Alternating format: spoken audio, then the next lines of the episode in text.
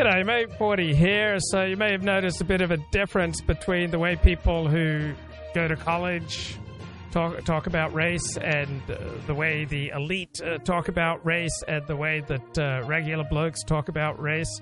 So here is the subway terrorist. This is this is an example of populist. Yeah, uh, fuck you too. Discourse. You see that shit all day, every day. Wow. You know? You see that shit all day, every day. White motherfucker gonna slam the door, like, you know, trying to slam, slam it in my face. Yeah, fuck you and your white ass too, you white mother racist motherfucker. Whoa, disavow. They had to put that in for good luck. I don't get, listen. Yeah, white racist motherfuckers, yeah, they do exist. They do fucking exist. Look at me, motherfucker, and they hate your guts too. Slant eye fucking piece of shit. All that shit you do in Vietnam, they, they, they not your fucking friend. They ain't your fucking friend, nigga. Uh, disavow. You're something less than human to them. You better get that in your fucking thick skull. Oh, I ain't not, I ain't not black. I this color, see? Motherfucker, stinking bitch. Oh, war. Not that. Hey man, great idea. I was, but that's the best idea fucking stinking spick could ever have. Let's kill each other. Prove what to you, motherfucker? You shouldn't even exist. Prove what to you? You shouldn't even be the fuck on earth. You're a crime against fucking nation. You Spanish speaking motherfucker.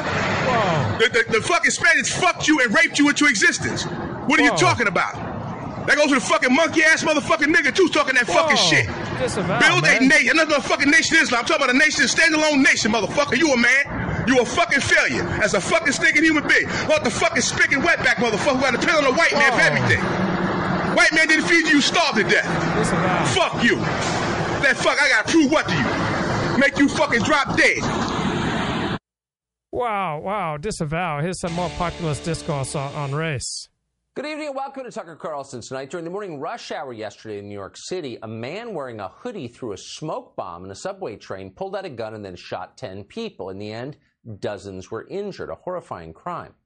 Police have finally arrested the suspect. They did so today. We're learning a lot more about him. But first, we want to go to New York tonight for a quick update on this story. Eric Shawn is standing by for us. Eric? Hey, Eric. Well, Tucker, tonight, this is a city relieved. Mayor Eric Adams and police simply saying, We got him.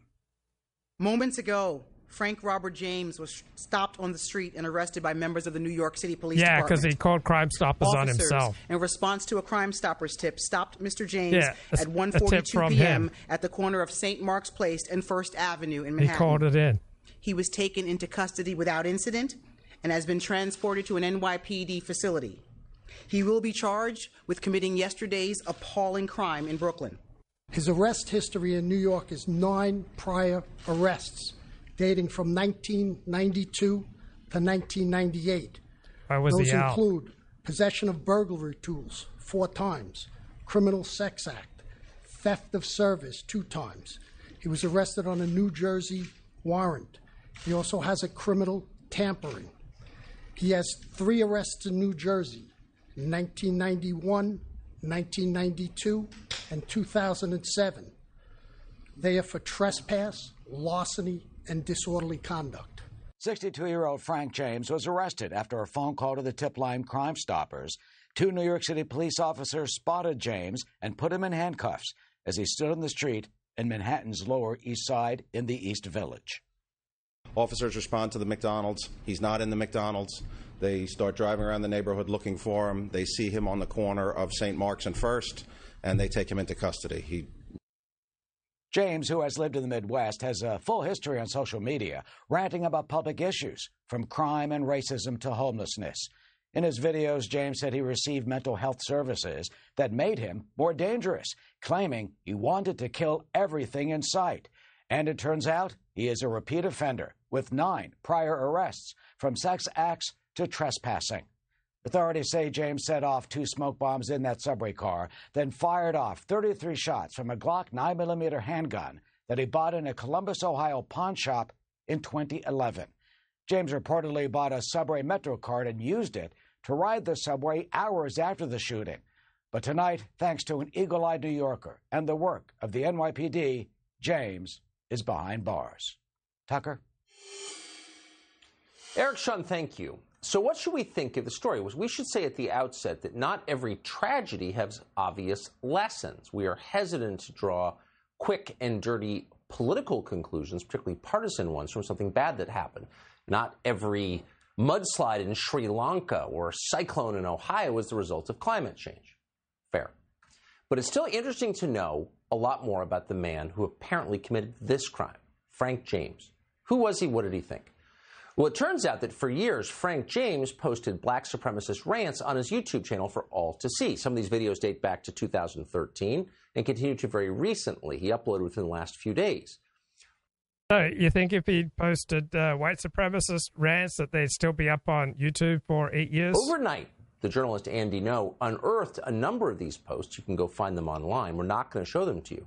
But we want to read you some expert excerpts so you have some idea of what this man was thinking.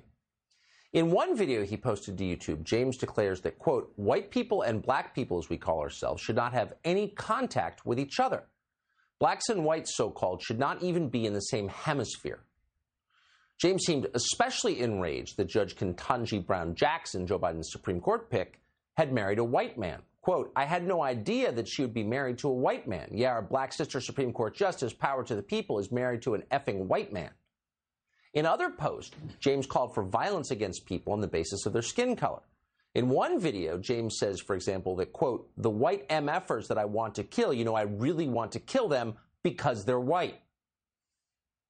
Pretty direct about his feelings on that. On Facebook, he posted a meme that said, quote, Oh, black Jesus, please kill all the whiteys. Wait, I thought social media was supposed to take down racial hate. Oh, wait, it doesn't really care so much about black racial hatred against white people. Why was he so angry? Well, James explained that himself. Quote, the vast majority of people, white MFers, are racist. He'd seen that on CNN and he believed it. There were signs long before the shooting yesterday that James was dangerous and that he might act out against other people. So you think all this uh, racial hatred whipped up by the news media against white people, do you think that might uh, help set some mentally ill people even further off balance so that they then go out and commit heinous things like this? In one instance, James filmed himself shouting racial epithets at people on the street. Quote, F you and your white ass too, you MFer. And to throw that in for good luck. I don't listen, yeah, white racist MFer. They do exist. They do effing exist. We could go on and on and on. He attacks Asians too. Disgusting. So this guy was a racist. He was not a white supremacist. And I mean, there are a lot of serial killers out there, and, and they're not racist, right? I mean, this guy's not a serial killer, but man, this racism so bad. That might surprise you because Joe Biden and some of the shills who work for him, including the Attorney General and the head of DHS, have told us again and again and again, and the New York Times has confirmed this again and again and again, that white supremacists, right wing Trump voters, are the number one terror threat in the United States of America. Here's Biden. We must confront and defeat political extremism, white supremacy, and domestic terrorism. White supremacy, domestic terrorism, that we must confront and we will defeat. According to the United States intelligence community, domestic terrorism from white supremacists is the most lethal terrorist threat in the homeland. What a liar he is. Yeah, there are racists of all colors in this country, but white supremacy is not the main threat we face. Racial animus of all kinds is not the main threat we face. And in fact, since Joe Biden took office, there has not been a single deadly attack by a white supremacist or a QAnon shaman. At the same time, since Joe Biden took office, a BLM supporter rammed his car into a barricade at the Capitol and murdered a police officer. Then another BLM supporter ran over dozens of people, including children, at a Christmas parade in Wisconsin, in Waukesha, killing six people. Many more were maimed. Most recently, a BLM supporter, and by the way, an honoree of the Barack Obama Foundation, tried to assassinate a mayoral candidate in Kentucky. Again, most people who commit acts of violence like this are mentally ill. So there isn't always an obvious political lesson. But if you take three steps back, maybe if the entire news media tells you every day of your life that America hates you because of your skin color, you might respond to that at a certain point. Why wouldn't you? Why wouldn't we see more crimes like this? They're being abetted and effectively encouraged by the Biden administration and the American news media, obviously. And is bad for everybody of all colors. Sowing race hatred, suspicion, anxiety is terrible for the country, and they're doing it every single day. Horace Cooper is the co chairman of Project 21's National Advisory Board. He joins us tonight. Horace Cooper, thanks so much for coming on. I, I always feel guilty about drawing quick conclusions. Yes, uh, thank you, thank you very much, Mr. Cooper, for coming on the show. So you're probably wondering how how did the New York Times cover this?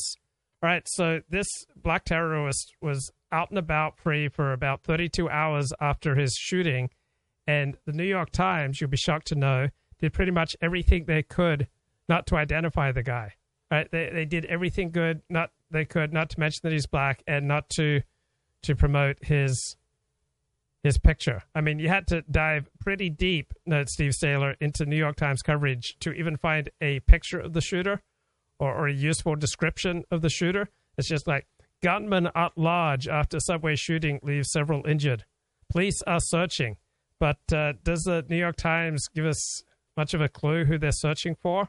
Well, you have to read and read and scroll and scroll. Right? You've got a terrorist on the loose, right? You've got a very dangerous man on the loose, and the New York Times is doing everything they can to obfuscate and to not identify who this violent, dangerous terrorist is.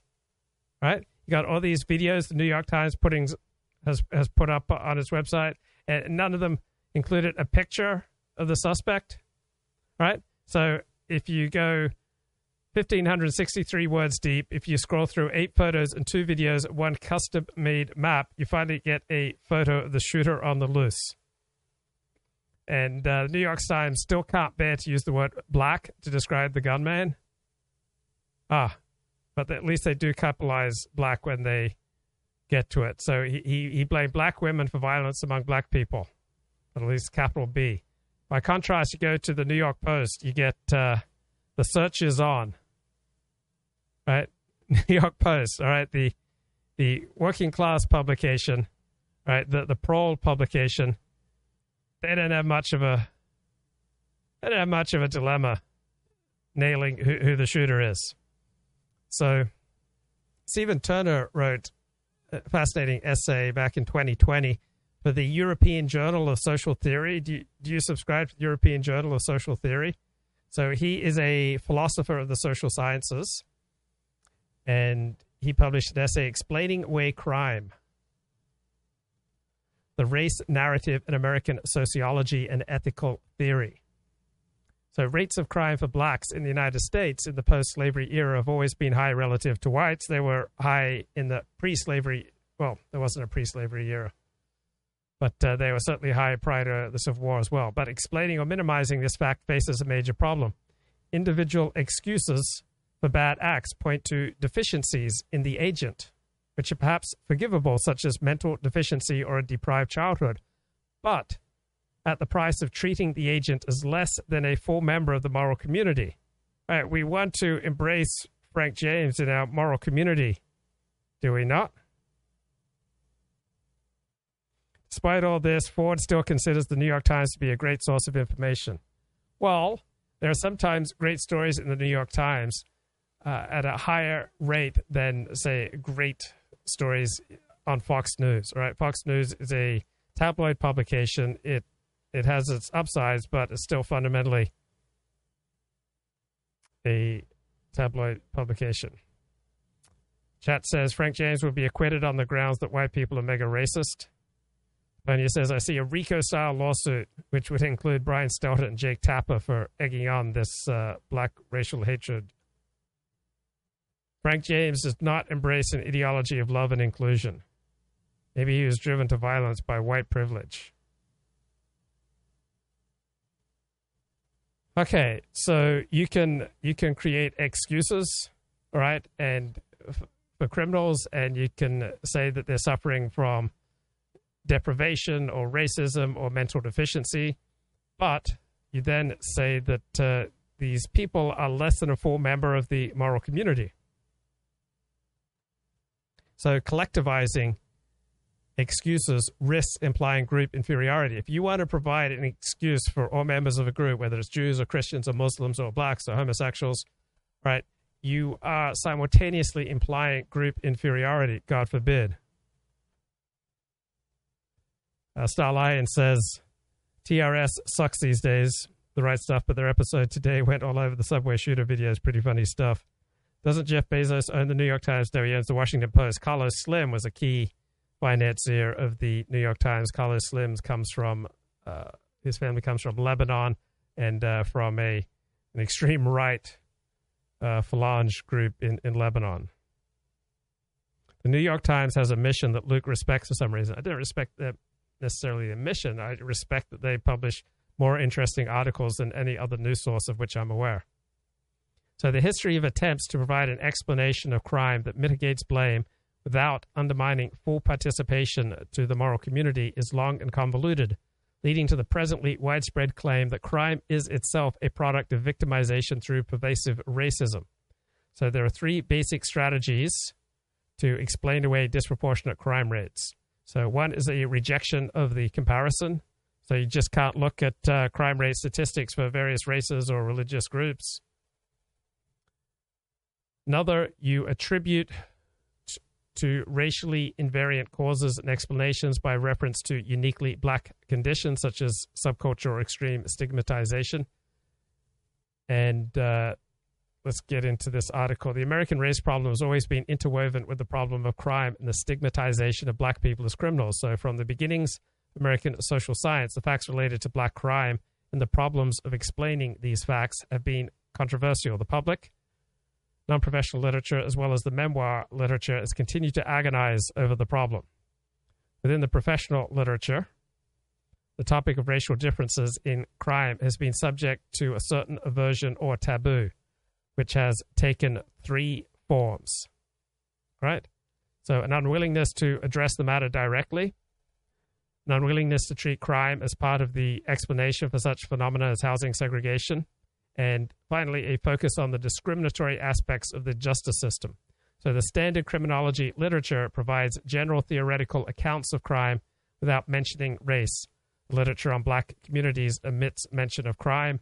The problem of racial differences in crime has largely vanished from the criminology literature, and its focus in relation to race has shifted to the sociology of law and to questions involving the justice system itself. So, we don't look at the groups committing disproportionate amounts of crime we don't focus on the individuals and their families and their communities that commit vast rates of crime. Instead, we think, oh, what did we do as a society and, and as a justice system to, to lead you know, a tiny percentage of the population to commit a majority of the murders? So the fundamental issues over race and crime derive from some basic facts. In the United States, black crime rates, particularly violent and property crime rates, exceed white crime rates by a large margin and they have done so for as long as we've been keeping stats. So, with 13% of the population, black people account for 53% of arrests for murder and non negligent manslaughter, 37% of arrests for violent crime, and 30% for arrests for property crime. So, what do these rates mean? Right?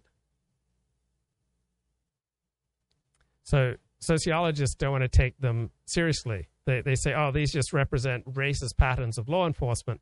But when you combine reports by victims along with these statistics, they these statistics seem to be reflecting reality. So black rates of incarceration are astronomically higher compared to other groups. And then the consequences for black life are dramatic. So black men constitute 6% of the US adult population, but 35% of the prison population they are incarcerated at a rate six times that of white males. One in three black men will be incarcerated at some point in his life. So, this fact of black crime itself has led to a long history of negative associations. So, the fact of crime itself has massive consequences for black people who are not criminals, who suffer from the stigma associated uh, with blackness and crime, as well as they suffer disproportionately as the victims of black crime. So crime is inseparable from the problem of race, especially the problem of racial stigma and racial distrust, and therefore discrimination and segregation are inseparable from black crime. Now, Breitbart used to have a whole section just on, on black crime that shows how you know low class Breitbart is. I mean, you can't really talk about these things in elite circles. It's it's uh, taboo at universities, and the higher the ground socially and culturally, the more difficult it is to talk about these things. So, To the extent that America as a whole is racialized in its response to various topics, crime is always a lurking variable, both as a cause and effect. So remember, after O.J. Simpson was acquitted of double homicide, overwhelmingly blacks thought that was great, and overwhelmingly whites thought that was awful. So a lot of people, the O.J. Simpson verdict was a wake up call that we're incredibly divided country. Alexander says Luke needs to do another deep dive on millennial woes. He's spiraling lately. I was alt right and I de radicalized myself. Being a Wignat made me hollow and soulless. I created the Kiwi Farms thread for woes. He's a neckbeard with delusions of grandeur. Absolutely fascinating. Is uh, Mike Enoch still obese and paranoid? I don't know. Yeah, so what exactly is Millennial Woes doing these days? Why is the New York Times so loved by Luke? uh, because they have a lot of interesting articles, like deep stuff, man, deep stuff. Okay, because the differences in crime between people in different racial categories are large. Yeah, white people commit a lot more crime than Asians, East Asians, because the differences are large. They are always confounded with other differences. So, rates of poverty, joblessness, proportions, living in segregated communities, out of wedlock childbearing, fatherless families, other things are also higher. So yeah, there there are patterns. People who make cautious decisions. So there's the cliche that uh, Asians drive very carefully and consequently slowly, and there's also the cliche that uh, Asians are say more selective in who, who, they go to bed with, and as a result, Asians have much lower STD rates than say white people. Asians, because they're more careful, they are less likely to get injured or to die in accidents because they are more careful, they tend to get more education and make more money and to save more money and to have more solid family life than whites. And you can then find similar differences between, say, whites and some parts of the Hispanic community and then between some parts of the Hispanic community and blacks. So, what sort of explanations do the elites provide when they acknowledge differences in racial crime rates? And how do they explain these differences in ways that do not demean black people as a group? So there's a famous paper in 1962 called Freedom and Resentment, and this is provides a basic model for thinking about excuses. You, have read Freedom and Resentment, right? It's written by Peter Strawson. So excuses for what would ordinarily be punishable acts of individuals such as murder typically take the following form. The offending person was not a full moral agent. They weren't fully in control of their actions. They had some kind of incapacitation and some kind of disability. And they are mentally incompetent. They're like a child, unable to distinguish between right and wrong, or they're a mentally ill adult. But these kinds of disability mean that they are not proper agents. So I often have encountered women who have had uh, sexual relations with powerful men when they the women were adults and it wasn't a matter of rape. It's just that uh, the man's charisma and power just overwhelmed their decision making, and so they want the men held responsible because they could not control themselves going to bed with with powerful men. So, if women like this don't want to take moral responsibility, then I think they should have someone in their life who takes responsibility for their choices. An, an, an uncle, a father, a, a brother. Some man has to be responsible if uh, these types of women don't want to take responsibility for their choices. So when you say that the that the rabbi was just so charismatic you couldn't help going to bed with him, you're really saying that you have a disability, you're not a full member of the moral community, and you're kind of outside of the community, right? You've got uh, limited mental and moral capacity. So we tend to have a positive attitude towards those with whom we, we regard as full moral agents, but those who we do not regard as full moral agents, we, we look at them as objects, we look at them as mentally deranged.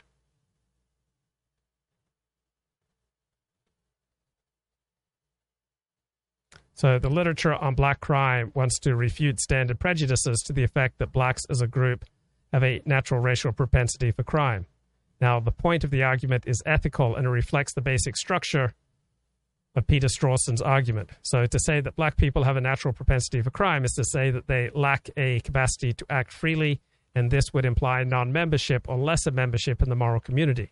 Now, the goal of much of the black crime literature is to avoid demeaning explanations of this kind while at the same time attributing black crime rates to conditions or aspects of black life which make them unable to behave as normal members of the moral community. Now, this seems like an impossible task. Most forms of incapacitation that remove a person or a group from the moral community are demeaning. But we can just come up with an account of incapacitation that is not demeaning, in which the person incapacitated is the real victim or individually innocent, then we've we've met the gold standard here. Alexander says Millennial Woes wants to believe he's powerful. He's currently trying to organize a NEET uprising. His goal is to save the white race to convince NEETs to get white women pregnant.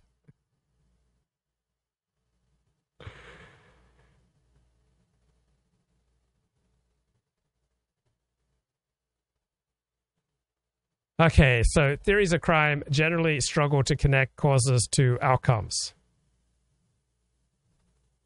Right, establishing vast incapac- incapacitation for entire racial or religious groups uh, is really hard to make a case of that empirically. So, conventional sociological response is to reject racial theories that posit some sort of natural propensity to crime among any people right? The same causes produce the same results in different races. That's been the traditional sociology response. It assumes that racial disparities can be explained by causative factors that are same for both groups, but vary only quantitatively. So, poverty supposedly should have an equal causal effect in both groups, but the group with higher rates of poverty will correspondingly have higher crime rates. So, this acknowledges the differences in crime rates, but provides a kind of absolution at the group level. Black people are no worse than white people in the same circumstances. So this has come to be called the racial invariance thesis. So it does not involve a claim of incapacitation. Black people are taken to be responding as normal members of the moral community as white people would under similar circumstances. Now, the one downside to this is that the racial invariance thesis has never been established to be true. Right? It, functions instead as a methodological precept, as a knee jerk response to ingrained racism. Now, there are significant racial disparities in poverty, housing, family structure, and other conditions associated with differences in crime rates. So, this thesis is a way of sidestepping the racialization of the issue of crime, and it points to policy solutions. It assumes that racial differences in crime rates will disappear along with changes in economic and social conditions. So, the whole larger race problem itself can be subordinated to political and economic conditions, which, if changed, will produce an attitude change in favor of blacks. Now, it seems simple to support this thesis and to establish the true causes of racial differences in crime, but there are at least three methodological problems that make this topic unmanageable. And then there are all sorts of theoretical issues that follow from the methodological ones. So the key issue is whether the re- relevant correlations is with the relevant correlations, turning them into causal explanations, correlation, not necessarily causation. So the conditions associated with crime do correlate with one another, or they confound in ways that make it impossible to separate them into causes. So at best, criminologists can come up with long lists of correlatives of crime. Now, the causal relations themselves are not additive, but they are redundant. So removing one cause through policy does not affect outcomes because another correlated cause will produce the same outcome all on its own. So the empirical flaw in the invariance thesis is that there is more black crime than can be accounted for by the standard conditions. Uh, let's see what uh, Tucker Carlson has to say. To contact and have been interviewed by the FBI. Apparently, he had prior arrests. We read today he was on a watch list at one point. James Gagliano was the head of FBI's crisis management program in New York City. Also served as a SWAT team commander and counterterrorist operator on the elite hostage rescue team at FBI. He joins us tonight. James, thanks so much for coming on. So the, these are the reports that we have read. We can't verify them. Do you think they're true? And if so, what does it mean? Well, first of all, Tucker, thanks for having me on. Um, of course. It, this is it's it's good news today that Frank James was apprehended, and I have full faith in the NYPD, the FBI, the JTTF, and the and the Bureau of Alcohol, Tobacco, and Firearms for coordinating and making the arrest. The fact that this individual showed up on a radar now, going back to 2016 with Omar Mateen and the Pulse nightclub shooting, um, people ask, well, if these folks have been interviewed, why aren't they in custody? Unfortunately, you know, we've got this pesky Fourth Amendment thing in the United States. It makes it Right. really difficult. People say hyperbolic things. I listened as you read through that slew of bigoted and, and, and awful um, um, online rantings that this individual had posted. A lot of times it's difficult. You can do a knock and talk. You can interview somebody. You, they can be on your radar, but you can't keep them under perpetual surveillance. And unfortunately, in a country like the United States with 327 million people and only 12,000 FBI agents, it makes it tough to make sure that something like this doesn't happen. I think that's right. I mean, that, that sounds like an entirely fair explanation to me. I'm wondering about the security cameras in the New York City subway system. There are many thousands of cameras down there. We're learning that it just so happens that the cameras at this scene were not working. What do you take from that? Yeah, so we, we've come a long way with technology in, in law enforcement. I mean, going back to the early 20th century, we, we figured out blood typing, and in 1930s we had latent fingerprint evidence recovery, and then in 1987, 1988, DNA. Now, everyone is so accustomed to a one hour TV drama where the crime occurs, it's investigated, and it's adjudicated, and the person goes to jail in one neat 60 minute package. Doesn't always work that way. The five boroughs of New York are about 320 square miles. And Tucker, I would submit that the vast majority of that is blanketed with either governmental, meaning police surveillance cameras, or private, uh, you know, a bodega owner or a shop steward has a, have cameras out there. The problem at the 36th Street station and the 25th Street station here appears to be, and again, I'm just looking at reports, related to Wi Fi and a server issue. So the film footage was captured, it just wasn't able to be transferred expeditiously to the people that needed it, which was 1PP, police headquarters, and the FBI office at 26 Federal Plaza in, in Lower Manhattan. So the cameras were operating. We just don't have the video yet. That's correct. Because it, it'd be a little weird that the cameras didn't work outside Epstein's cell and at this shooting. But you made me feel better um, knowing that it's not that big a deal. James, thanks so much for coming on and explaining all that tonight. I appreciate it. Thanks for having me on, Tucker. Thanks. So, millions of foreign nationals have streamed into our country Oh. over our southern border. The Biden administration has welcomed them here, completely transforming the United States. Texas could shut it down. Of course, it's their border. They could send their National Guard there. Would that provoke a confrontation? Maybe. Would it be worth it? Obviously. But they're not doing that. Instead, they're sending migrants to Washington, D.C. on buses. That solve the problem? Could it just be political theater? We'll let you decide. We've got a report from the scene straight ahead. Thanks. Thanks, Tucker. Blessings. Okay, let's get back to this uh, terrific uh, Stephen Turner essay. So, the problem with the invariance thesis is there's more black crime than can be accounted for by the standard conditions. So, this leads to a quest for conditions unique to the black community. So the second methodological problem is the supposed cause was racially invariant in the sense that theoretically any race subject to it would respond in the same way, but this is empirically impossible to assess because the cause is unique to black people. The possible causes of the this kind, the unique fact of anti-black racism and its consequences in the unique responses to it by black people looms the largest, but these facts cannot be reduced to linear causal relations and require complex mechanisms. Then there's a whole long tradition related to the differential treatment in the justice system. Maybe the problem is over policing. So, W.E.B. Du Bois argued that crime statistics were the result of abusive Southern sheriffs, but this is countered by one of his statistical mentors, showed that the same racial differentials arose in upstate New York and black prisoners in the North had higher per capita rates of incarceration than in the South. So, the most famous recent example of this type of argument is Michelle Alexander's count of incarceration as the new Jim Crow. Blessings to Elliot Blatt. Blessing, bro. Uh, uh, how, how, how, how does it go? How, how goes it, Luke? I'm blessed. Love is all Yeah, around we're all us. blessed. I'm growing in self love. I'm growing in self love every day. How about you, Elliot? We're all blessed. With each headline, it's just another blessing. Just, you know, Are you growing in self love, bro? exponentially, bro. I have to take math just to count it. I have to take like advanced math classes just to tabulate the blessings that uh, I'm accruing with each passing day. Uh, I don't know, Luke.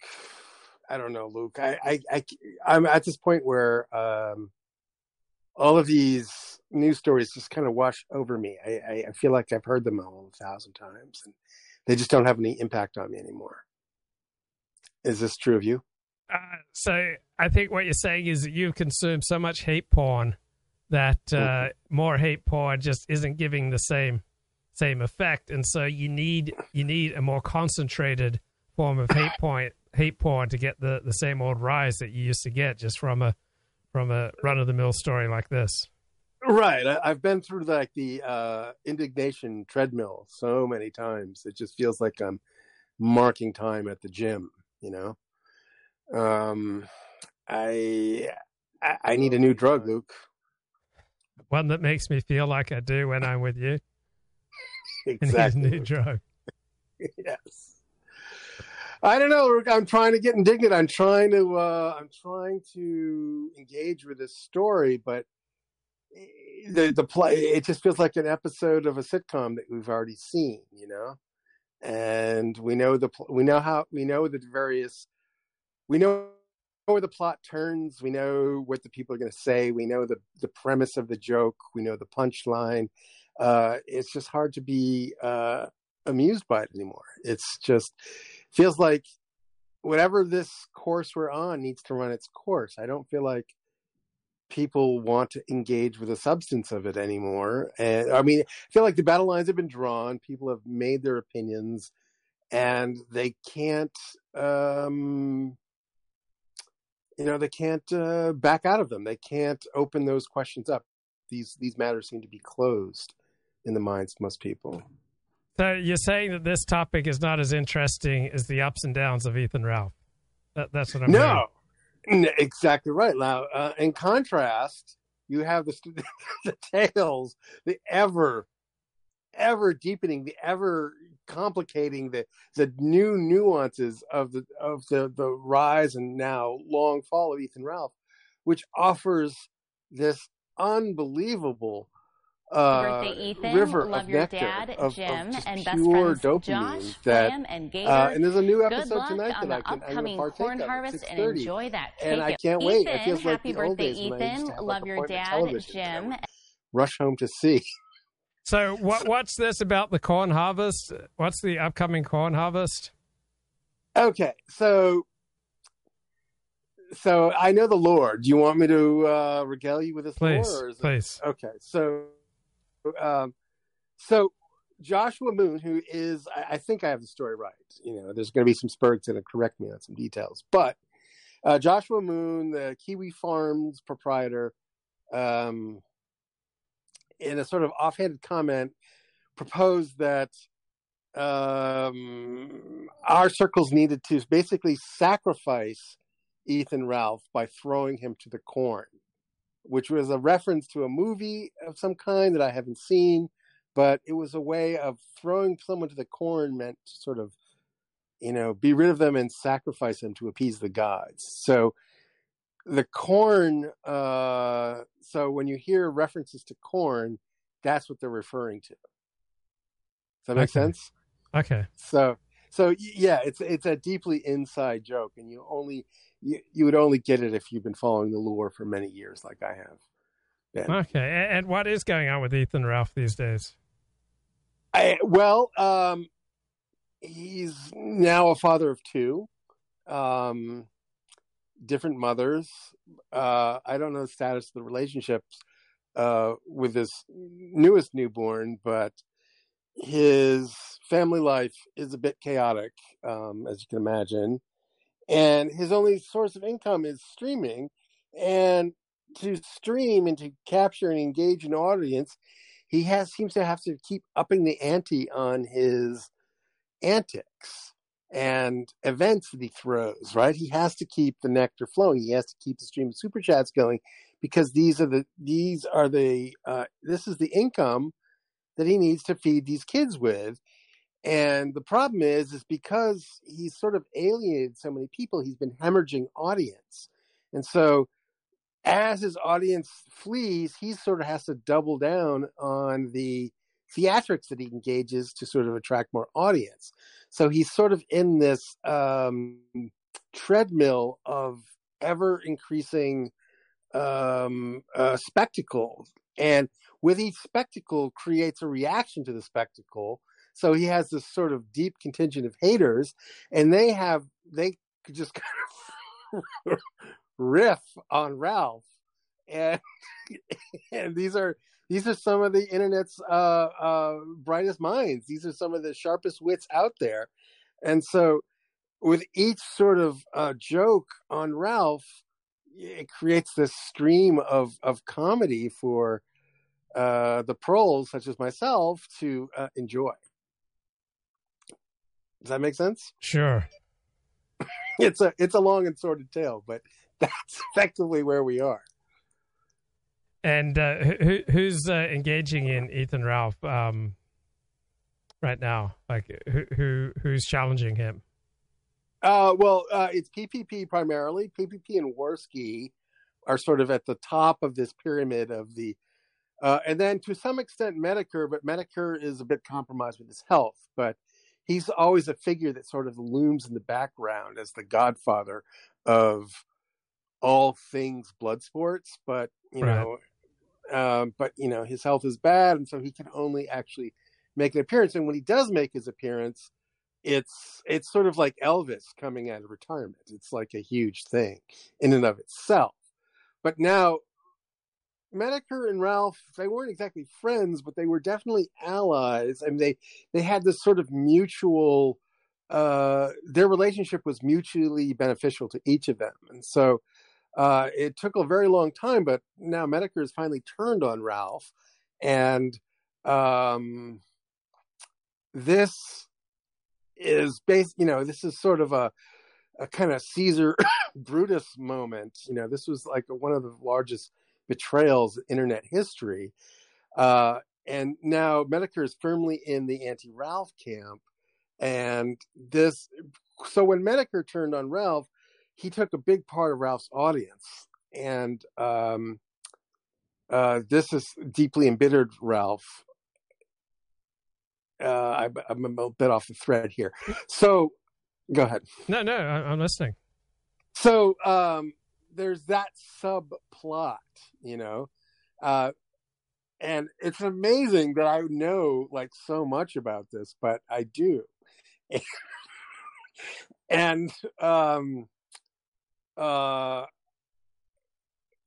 and so like you know, winding back to our traditional theme of the e personality, Ralph you know, he was, I don't, I don't know the actual numbers, but I think they were at least five digits. He was probably making five digits a month with his streams and the super chats. I mean, he was a, he, you know, you were on his show, but he had like Michelle Malkin, who's like a Fox News contributor at one point in her life. Yeah. You know, these are like, you know, at least maybe B tier uh, uh, media personalities that were appearing on his show, and uh, and you know, uh, you know, and part of so in turn, I feel I'm sort of disgusted by Ralph, and then I sort of have this vague pity for Ralph, this weird way, like, um, you know, he he's on a collision course with some sort of uh, uh, uh, uh, you know, I dare I say suicide.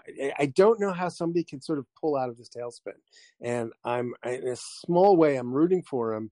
But at the same time, I'm sort of delighting in the humor that surrounds him. It's just really a very complicated place to be. Yeah, well, you're an empath, but I mean, you also you're also a man, and you have your needs. Exactly right.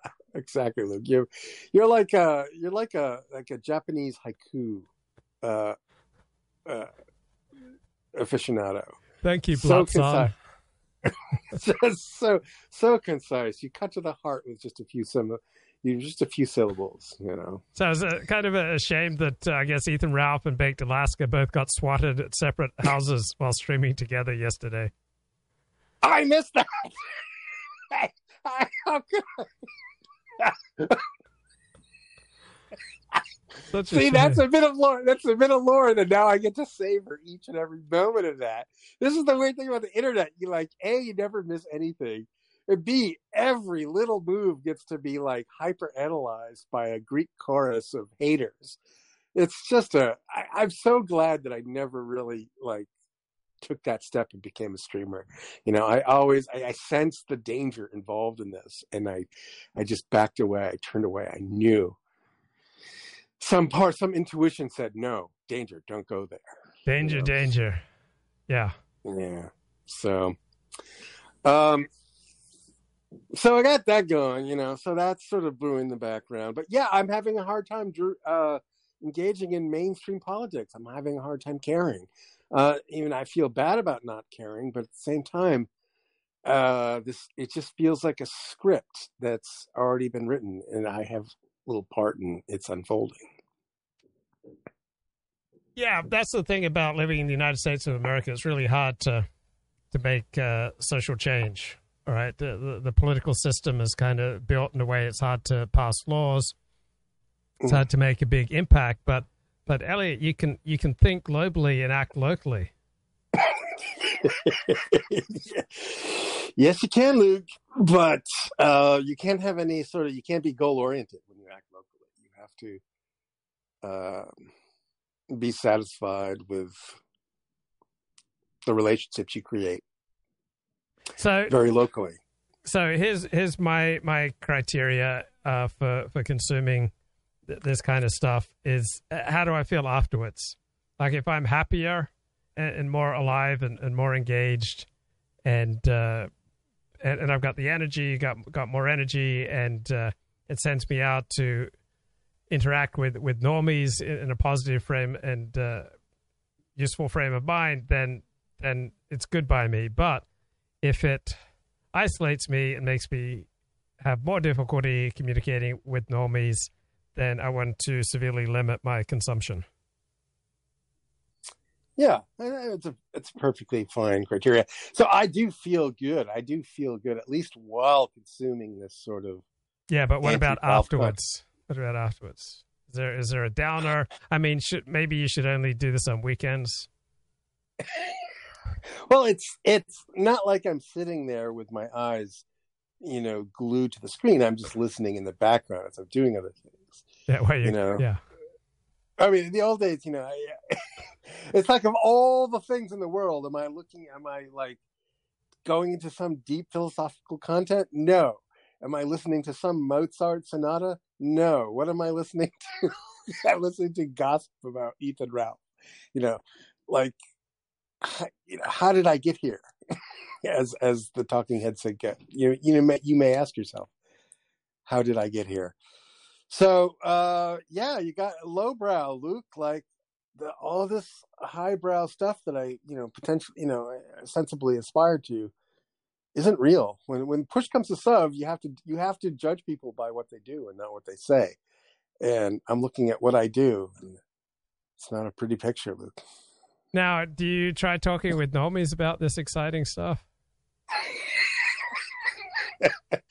not a chance, Luke. There's there's not there's like there is like a uh, uh there is a grand canyon uh between me and the average normie in terms of my media consumption. Like normies talk about television programs I haven't heard of. Um you know, no idea who Ethan Ralph is or what a normie is for that matter. Normies don't even know that they're normies. They're just norming. You know, they're, they're they're they're just blissfully innocent. They're very special creatures. And uh, how's the magic mushroom consumption these days? Uh, uh, it's been a while. Uh, I'm sort of gearing up to sort of take the next step. Um, so, but I I made a promise to myself that I wouldn't do this until I've done my taxes, and you know um, that day is coming. You know, I'm almost ready to do that. Oh, you're almost ready to to file your taxes. Luke, this is a very emotional experience for me. it's like it's um it's like it's uh, I can't tell you how stressful I find the whole process. You know, because every answer, every question that's asked, you know, you're like, it's a, it's a, it's a test of character and your integrity. You know, because there's so much latitude to BS. You know, and like, oh, you know, you, you know, you think about what the tax dollars go for, and then I go to sort of fits of rage and like um, you know i find the whole process grueling. I, I can't take it stoically like i used to. I think you should put off doing your taxes go out and see if you can enable some kind of alcoholic or drug addict and then yeah. hope that someone comes along and does your taxes for you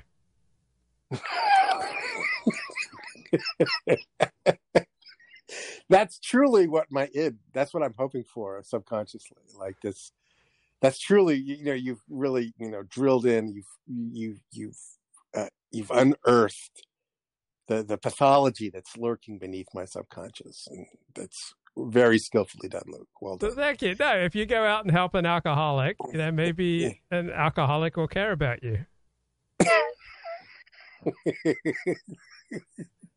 Well okay so it just it just amazes me that like I don't know what percentage this is, but I, am going to guess 20%, right? Mm-hmm. 20% of people walking around, staggering around the United States of America, the government is a source of wealth for them, mm-hmm. right? And for the remaining 80%, it's an absolute burden, right? It's a crushing burden. And it's it's this 80% of people for whom taxes are a burden. These are the competent people. And like, it's just the inversion of morality. It's just like the more incompetent you are, the more the government is of service to you. It's just, and to question this is to just, uh, uh, you know, you know, is to betray this sort of giant moral failing among, you know, the, the normie, the liberal normie. Um, and so I just find this is why this is why uh, you know the taxes are just so fucking they're just so traumatizing for me. Maybe if you just ignore them, the problem will go away uh, on its own. Just not file them, just not do them. Yeah. They're inevitable, bro. There's no, believe me, I thought about it. It's just not possible. They come for you. They know, right? you can't every every time you get paid, you know, the government knows exactly how much you get paid. Right? Yeah. But it does it does it just always gets my mind thinking it's like how can I get paid like how can I circumvent this bullshit? You know, my mind starts racing with all these ideas. Uh, do you, do you uh, think about how you can circumnavigate gravity as well? No, I don't. I don't. I accept certain things as inevitable, okay. such as gravity, death, and taxes, as the okay. cliche goes. So, uh, so Luca, what happened yesterday? Like this was a uh, like a four-hour stream on a Monday. yeah, I did four hours on a Monday. I, well, I was I was ready was to Tuesday. Yeah, on Monday, Monday, I did four hours. I was ready to wind it up uh, at three, but then uh, Matthew came into the chat and wanted to wanted to talk. So, okay. So, yeah, I just got got carried away. I've read all these books and papers by Stephen Turner, and so when I have the energy and the strength and the enthusiasm uh, to to power through things, because when I read something good, I want to remember mm. it. And one key way for me to remember it is to try to teach it to somebody else, such as through my show. And so mm. someone asked me, How do you remember all the books you read? Well, I, I, I teach the, the highlights of them through my show, and then that helps me to remember what what I just read. And okay. that energy is fleeting. Like if I don't seize it, you know, it may not come back for that particular article or book. It's gone forever. Not like necessarily, but maybe, yeah. You know, I thought, wow, it's a Monday show. It's a little, you know, midweek quickie from Luke. Not like this sort of, you know, multi hour afternoon delight that we got yesterday, you know? well, I, what can I say? I'm like waking up at 4 a.m. like excited to read books. So Oh man, wow. Now I find that I'm becoming um um I need more and more sleep now. Like I don't just sort of spring out of bed like I used to. I I I'm like um I'm tired and achy. Like is this is this is this age or is this just, you know, some sort of health condition? I, I think it's from social isolation. Like when you're connected to people and you're looking forward to meeting people and, and doing things with people, you get tremendous energy. For for example, I got together with a friend on on Sunday and, and with, with with no problem, we just went out and you know walked seven miles along the beach, and and then Mhm. I, I came home and did another nine miles on, on my bike because I, I was powered by that connection. Like I was able to talk to him about you know all these kind of awkward things that I'd been thinking about but hadn't talked about with anyone, and so when you when you connect with people, it's like you you plug you plug into a source of power, and Yeah, but you but take this it I'm not from you too. But I, this isn't like emotional fatigue. It's like literally physical fatigue. there's Like- no there's no divider between physical there's no strong objective divider between physical and emotional fatigue because your physical state affects your emotions your emotions affect your, your physical state so when you get plugged into other people you have satisfying like if you had an 18 year old girl to have sex with uh, last night or this morning like if you had to like wake up at 5 a.m to have sex with an attractive 18 year old girl do you think you could have done it Honestly, yes I'm so tired, Luke.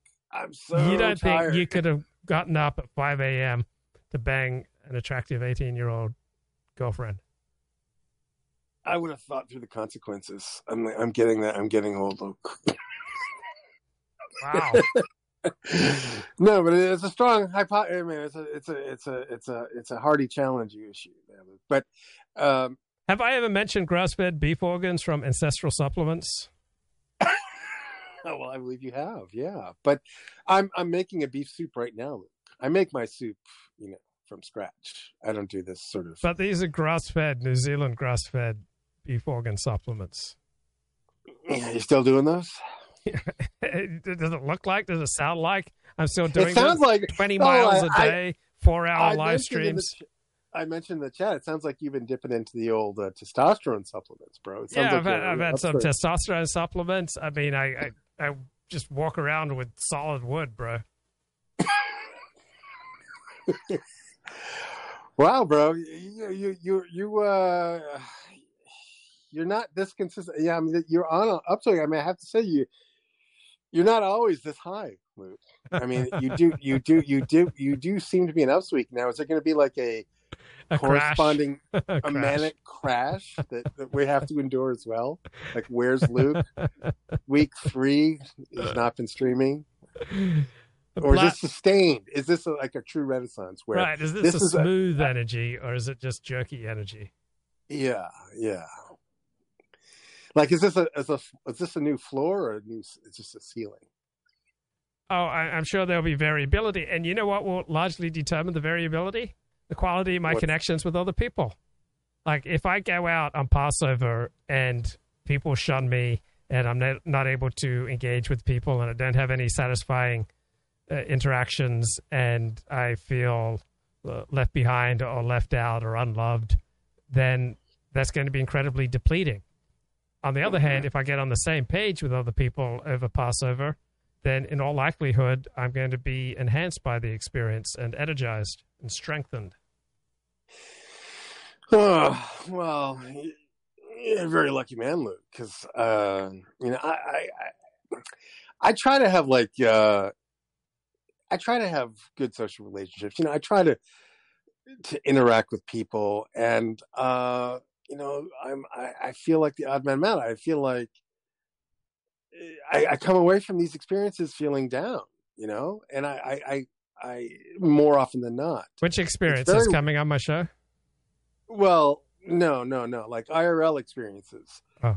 You know, you know, I, I, I, I seek out people that I consider to be, you know, winners and you know high energy and, but even then, you know, like, um, um, the the experiences just you know, and and uh, you know they don't unfold in a way that I feel like is satisfying. Now, obviously, I'm contributing to this. You know, I'm not so um, you know solipsistic to think that that that you know I'm not a factor in this equation, but um, uh, I, I don't have I don't seem to have the experience that you have, which is coming away energized. At best, I come away neutral.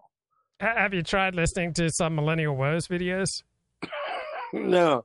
So what happened to Millennial Woes? Did uh, another? Oh, a lot of people find him incredibly energizing. well, did he do a new stunt, or is he? he, uh... has got a new advice video out there for for NEETs. So, yeah. so what what what are NEETs again? No education or employment or training.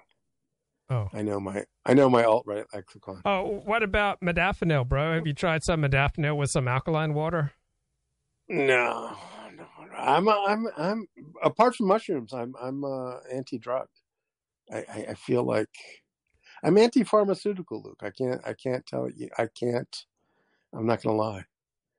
And the chat says Luke is only around people who give give him energy. He forgets about visiting the sick, the depressed, and the low T. No, I I I opened myself up to some interaction with the, the sick and the depressed and, and the, the losers, but I limit it. I limit it. I won't, yeah. you know, and I, I constrain it. I, I set boundaries on it. So you can, certain people, they can call me at this time every week and, and I'll talk to them or I will, you know, interact with them for 10 minutes or five minutes. It's like uh, girls at a dance. They sometimes give a mercy dance. And so, like, if there's some you know, some loser at a social gathering, I'll often be the first one to go over and seek him out and ask his name and, and talk to him for a few minutes. But I don't give them, I don't invite them to move in with me. That wasn't hear... that wasn't a slam, by the way.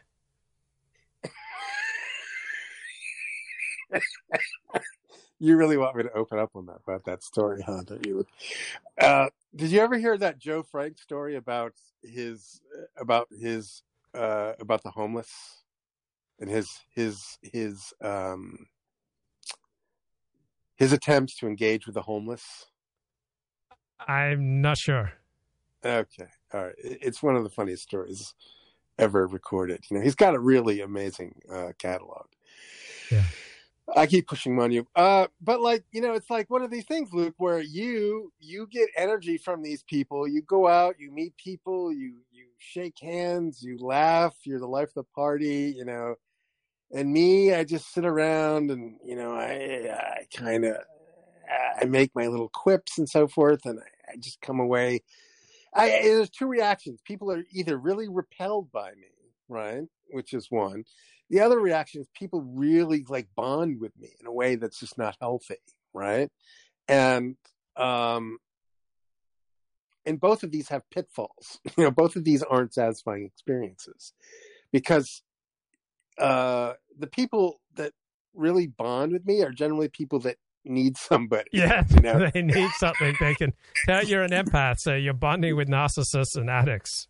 Yeah, alcoholics. And, and, then you know, eventually, you know, they, they sort of insinuate, not in a good way. They, yeah, they they insinuate themselves into, into your life, and uh, before you know it, like you're completely.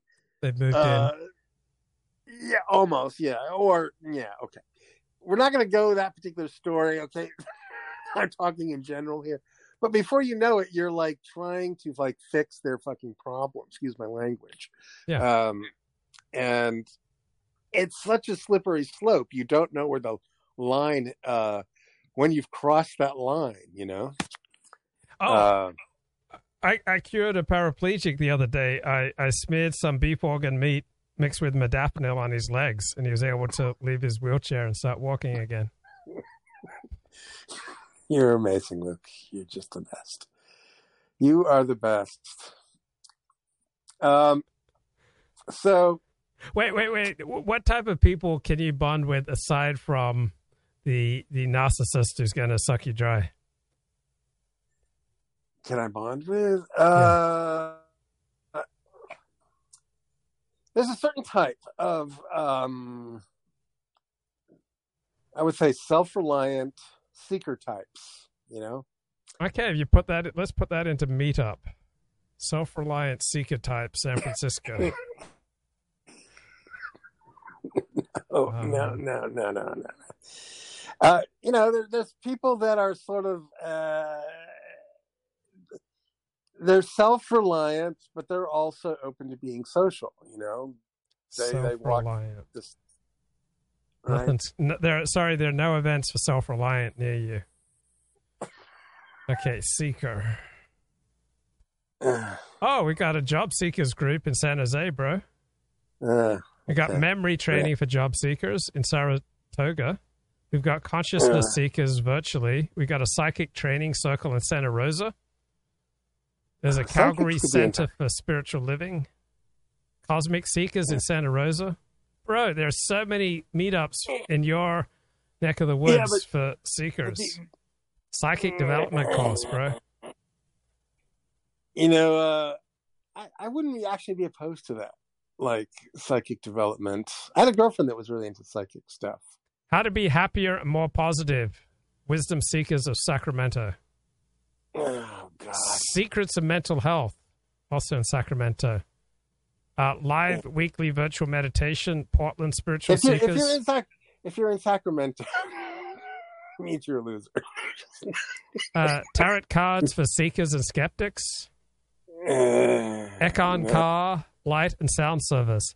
Eckankar.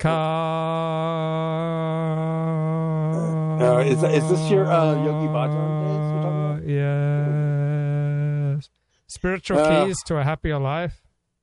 Daily Look, global love and healing breaths. I think that's what you need. Sorry? Yeah, I, I had a reason for calling in, and you've completely obliterated my memory as to why I called in. Have you tried this modafinil? It's really helpful with memory. no, but I, funny you should say that though. I do find I wake up and like um it feels like there's these gaps in my brain now that need like a full hour to close up so I can work. Where I used to be able to like just jump out of bed and start working, you know. There's this def, definitely physical. Uh, so I'm in the market for a bicycle. So I have a feeling that if I got a bicycle and started doing some real aerobic exercise, Wait, this are you talking a stationary bike? I mean, I hope you're not biking outdoors. I mean, at your age, you know, you'll fall No, off your no, bike and I'm you'll on- break your face. And I'm only gonna bike outdoors. I'm not gonna like. look what happened to I- Paul Gottfried. I mean, it's it's incre- Uh, he was on a bike? Yeah, he He fell off his bike? bike and he was out of action for months. How old is he? He's like 80 years old. It happens to kids. Like it's an incredibly risky thing. I mean, when you versus a car, the car's going to win. Luke, I was, I was a competitive cyclist in high school. Believe it or not, I I know my way around a bike. Luke, I'm not I'm not worried.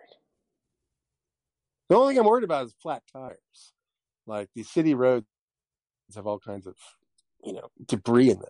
It gives you a flat tire. And if you get a flat tire, uh, you either have to change it there, which is incredibly cumbersome, or you have to walk for miles, or even worse, hitchhike, which is probably not recommended. So that's the only thing I worry about getting a bike. I was a competitive lover in high school. I know my way around a woman's body. really? Now, did you take lessons, or are you just a natural? I, I, read books, Yeah. Books or magazines? both. Like I tried to be well rounded. Even saw some videos. Like there was even one video that captured the male orgasm. Really? Yeah, for the first time, I think it was like historical. Oh, God, you're still sick, aren't you? You're never really healed. You're just always in recovery. You know. Is there? Is Keep there coming back. you- It works if you work it, bro.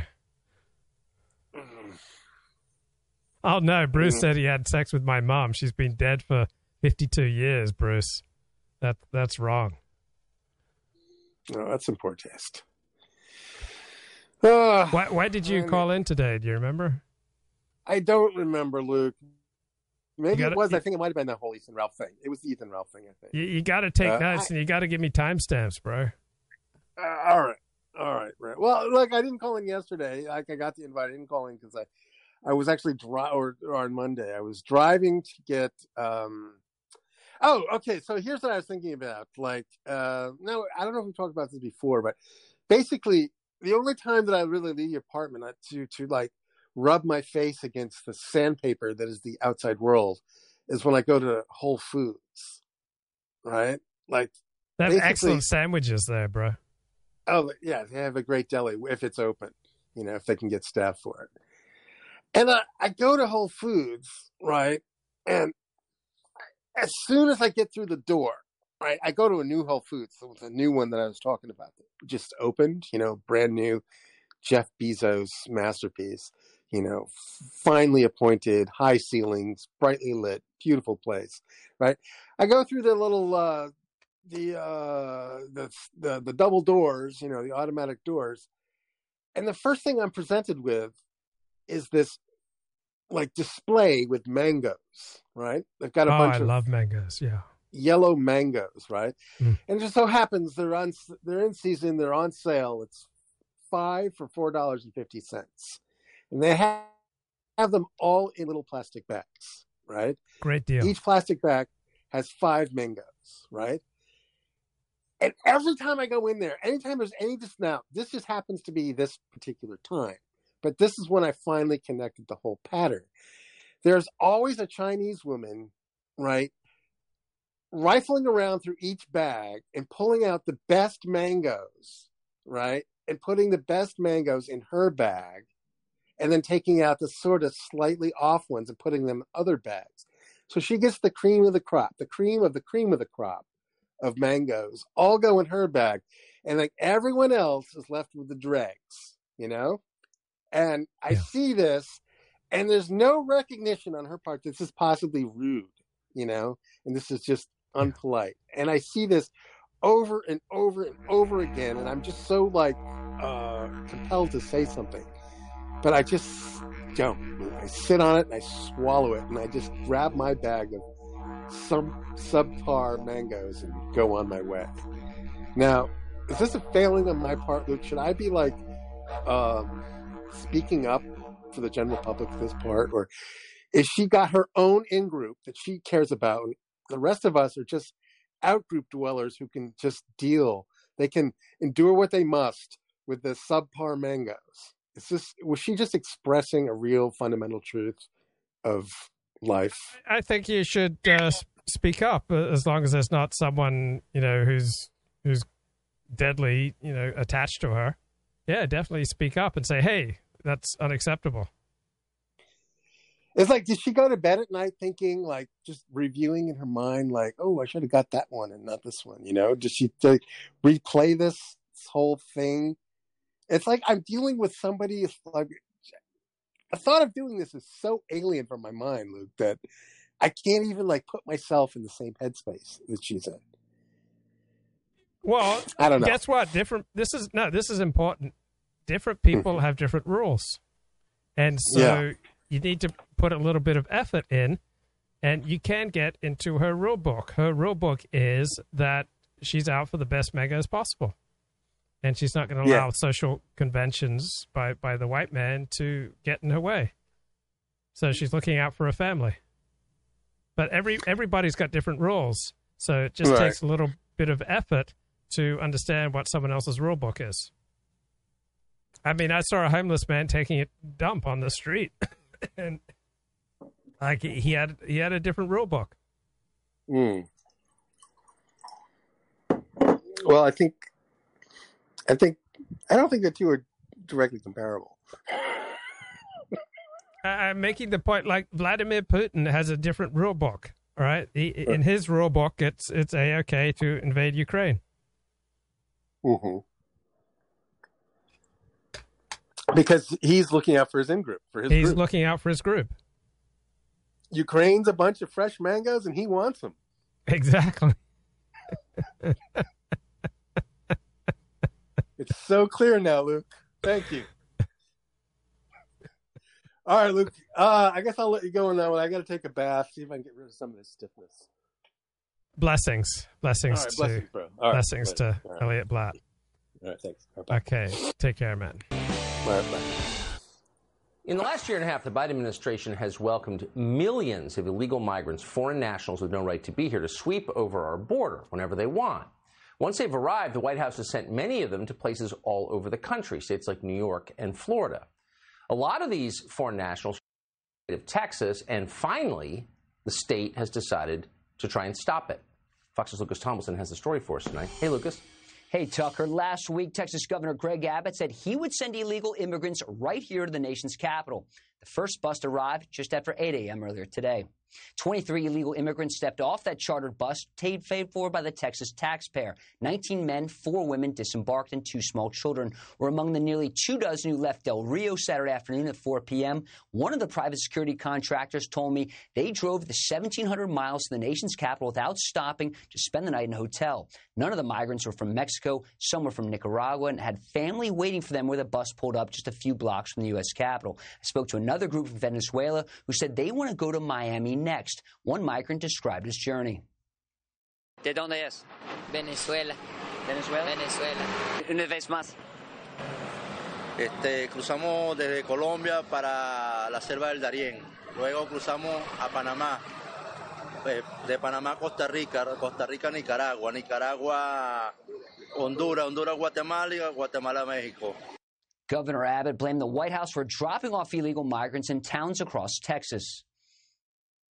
Texas is providing charter buses to send these illegal immigrants who have been dropped off by the Biden administration to Washington, D.C. We are sending them to the United States Capitol where the Biden administration will be able to more immediately address the needs of the people that they are allowing to come across our border. The governor's office says another bus is already making its way up here in the nation's capital. Tucker?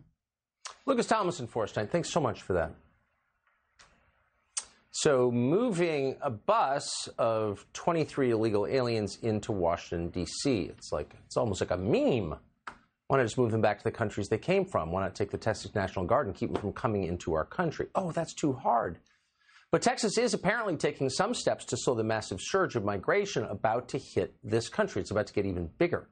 Todd Bensman has wrote a piece about what Texas is doing. He's the author of America's Border War. He's also a senior national security fellow at the Center for Immigration Studies. He joins us tonight. Todd, thanks so much for coming on. Pardon my skepticism about this uh, theater going on. Um, it's greatly frustrating to people in other parts of the country that Texas hasn't just shut down its own border, since it always talks about how it's a country. But the state is doing something, you say, to slow this border surge. What is it doing? Right. Well, I agree. I think that the uh, busing of migrants to Washington, D.C. is a bit of a sideshow to the main event, yeah. which is that the Abbott administration is shutting down trade with Mexico. They're saying that they're doing it with enhanced safety inspections at the border at all these, the, the biggest ports of entry in America, actually, for trucking, Laredo, and also um, Pharr and El Paso as well, just shutting those bridges down with inspections essentially. Uh, and they won't say exactly uh, what I think they want to say, which is we're going to do this to you, Mexico, until you clean up your side of the border of the mass migration that's coming. Now, it's it to me it seems like it's a leverage point. I think that they that they are uh, hoping to get the Biden administration and the Mexican governors to respond uh, to this. It is proving to be a major muscle that the Texas that the state of Texas is able to flex, and they have a, a deal now uh, reportedly with the governor of Nuevo Leon, who is they're going to announce shortly some kind of a deal where we in Texas lift this embargo on our side in exchange for border security on their side. Very interesting play. I've never seen a state be able to force an issue like this. I mean, the, pr- the problem is that Mexican governors and the Biden administration share a common contempt for America's current population and, and, and want to change it. So, I mean, it's hard to see how this moves them to action. We're sending all these guns to protect Ukraine's border. Why wouldn't we do the same in Texas to protect the American border? Why wouldn't Governor Abbott do that? I, I honestly am confused. Well, uh, you know, listen, the state of Texas has got Operation Lone Star. They've spent close to $4 billion on uh, you know plugging the holes in the line left by Border Patrol uh, off doing processing duty and babysitting and bringing uh, you know water to migrants while we're processing them in. Uh, so they're not out there doing drug uh, interdiction and that sort of thing. And I think to to the extent that that the state can uh, do something, they are. But ultimately, the state of Texas, if they were to round up migrants and bring them to the international bridge and try to drop them off, they would be stopped by the Biden administration's CBP blue uniforms on the bridges. You you couldn't. I don't think that they can get past our own people to the midway point of the bridge, and that's yeah. really, I think, ultimately what the problem is. Well, it'd be interesting to see who wins that fight. Um, but it'd be nice to have a fight because the country is disappearing. So uh, maybe maybe it's worth having. I don't know. Todd Bensman, thanks so much for joining us tonight. Thanks, Appreciate Todd. It. Thanks, Thank man. You. Thank you. So the state of California is a great place, despite what they tell you. Unfortunately, it's gotten dirty and disorganized and dangerous under Gavin Newsom. So a frequent guest on this show has just announced that he's running for governor of California against Newsom in the. Okay, let's get back to that fantastic, fascinating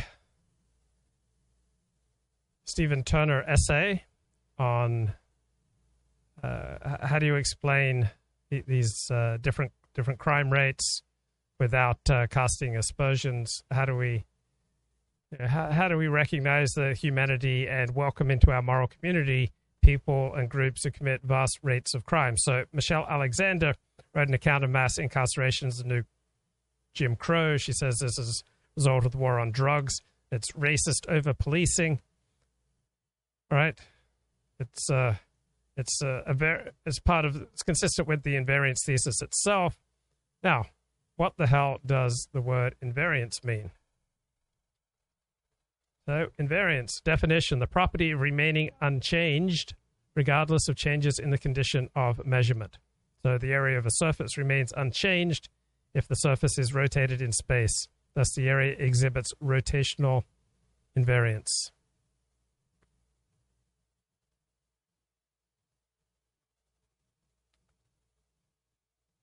Okay, third methodological issue regards correlation analysis, requires a single population with a normal distribution. Statistically, blacks and whites are, from the point of view of the correlations within each group, different populations with different causal processes. So, to take a meta analysis, summarizing many studies, they show that major predictors differ for the two groups. So interracial inequality affects rates of violence among whites, but not among blacks. Absolute deprivation influences white, but not black killings.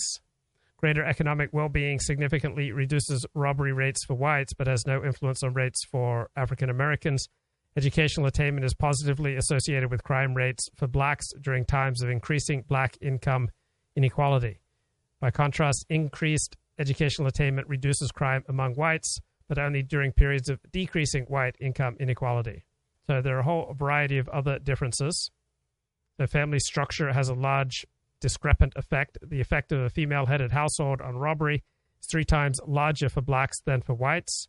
For youth, increased per capita income reduces crime rates for whites, but not for blacks. Welfare payments affect robbery rates for blacks, but not for whites. So these findings undermine the racial invariance thesis and the policy prescriptions based on it. Another supplementary line of argument appealing to racial disparities of treatment holds that crime in general is not different between the races, but that the morally reprehensible crimes typical of white people, so crimes of economic exploitation, are not treated as such by the system for uniform crime reporting, so that only the crimes characteristic of black people are represented and nor are they punished in the same way. So this indicts the criminal justice system itself as racially oppressive, since it is designed in such a way as to commit white people crimes and punish black people crimes.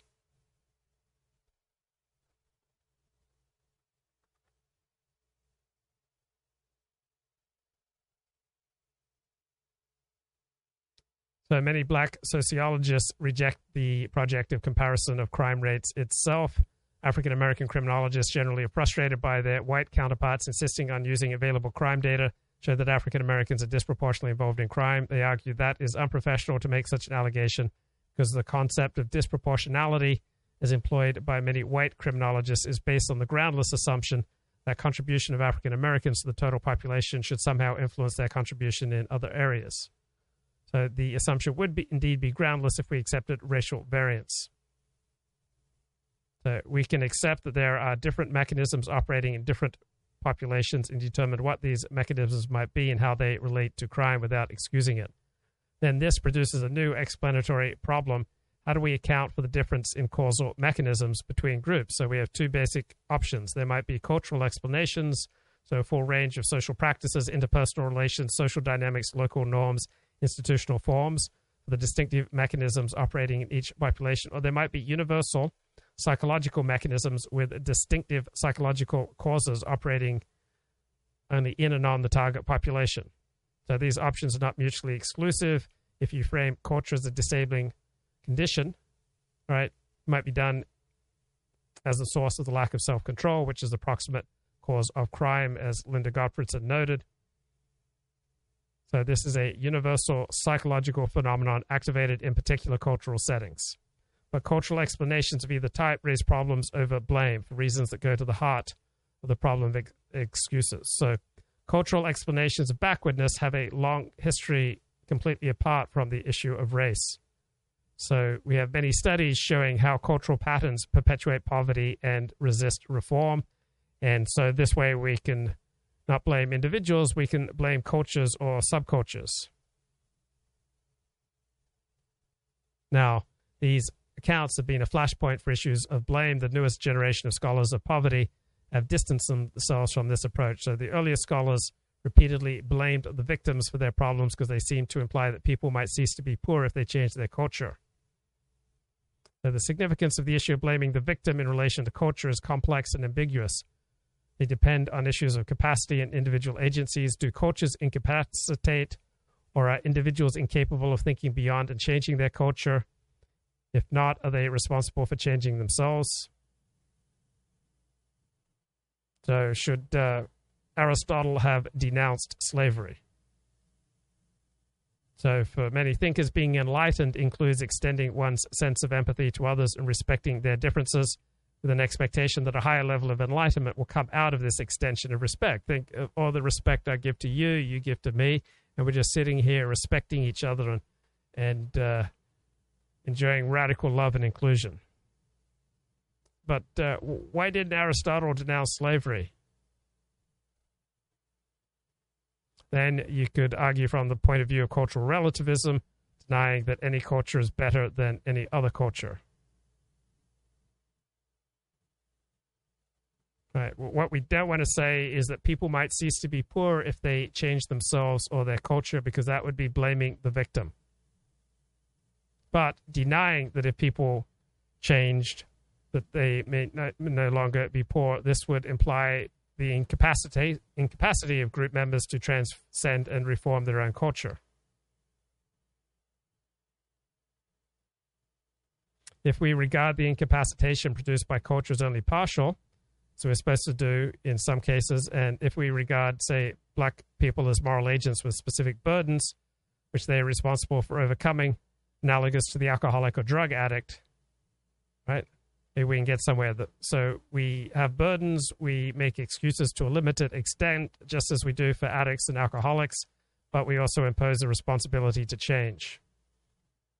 So with cultural explanations for black crime, if we accept it as a feature of black culture, then it is not an absolution, it is a mark of shame. It's an absolution for and by whites. So complete incapacitation would excuse criminal behavior by treating it as the product of something equivalent to mental derangement. So the ultimate in cultural relativism imagines people are imprisoned by their culture and we must take an objective attitude towards them. They're alien subjects, and we must tolerate without condemning. We assume black people's agency, and that any incapacity produced by culture is only partial. We can then ask what kinds of responsibilities to change do they have?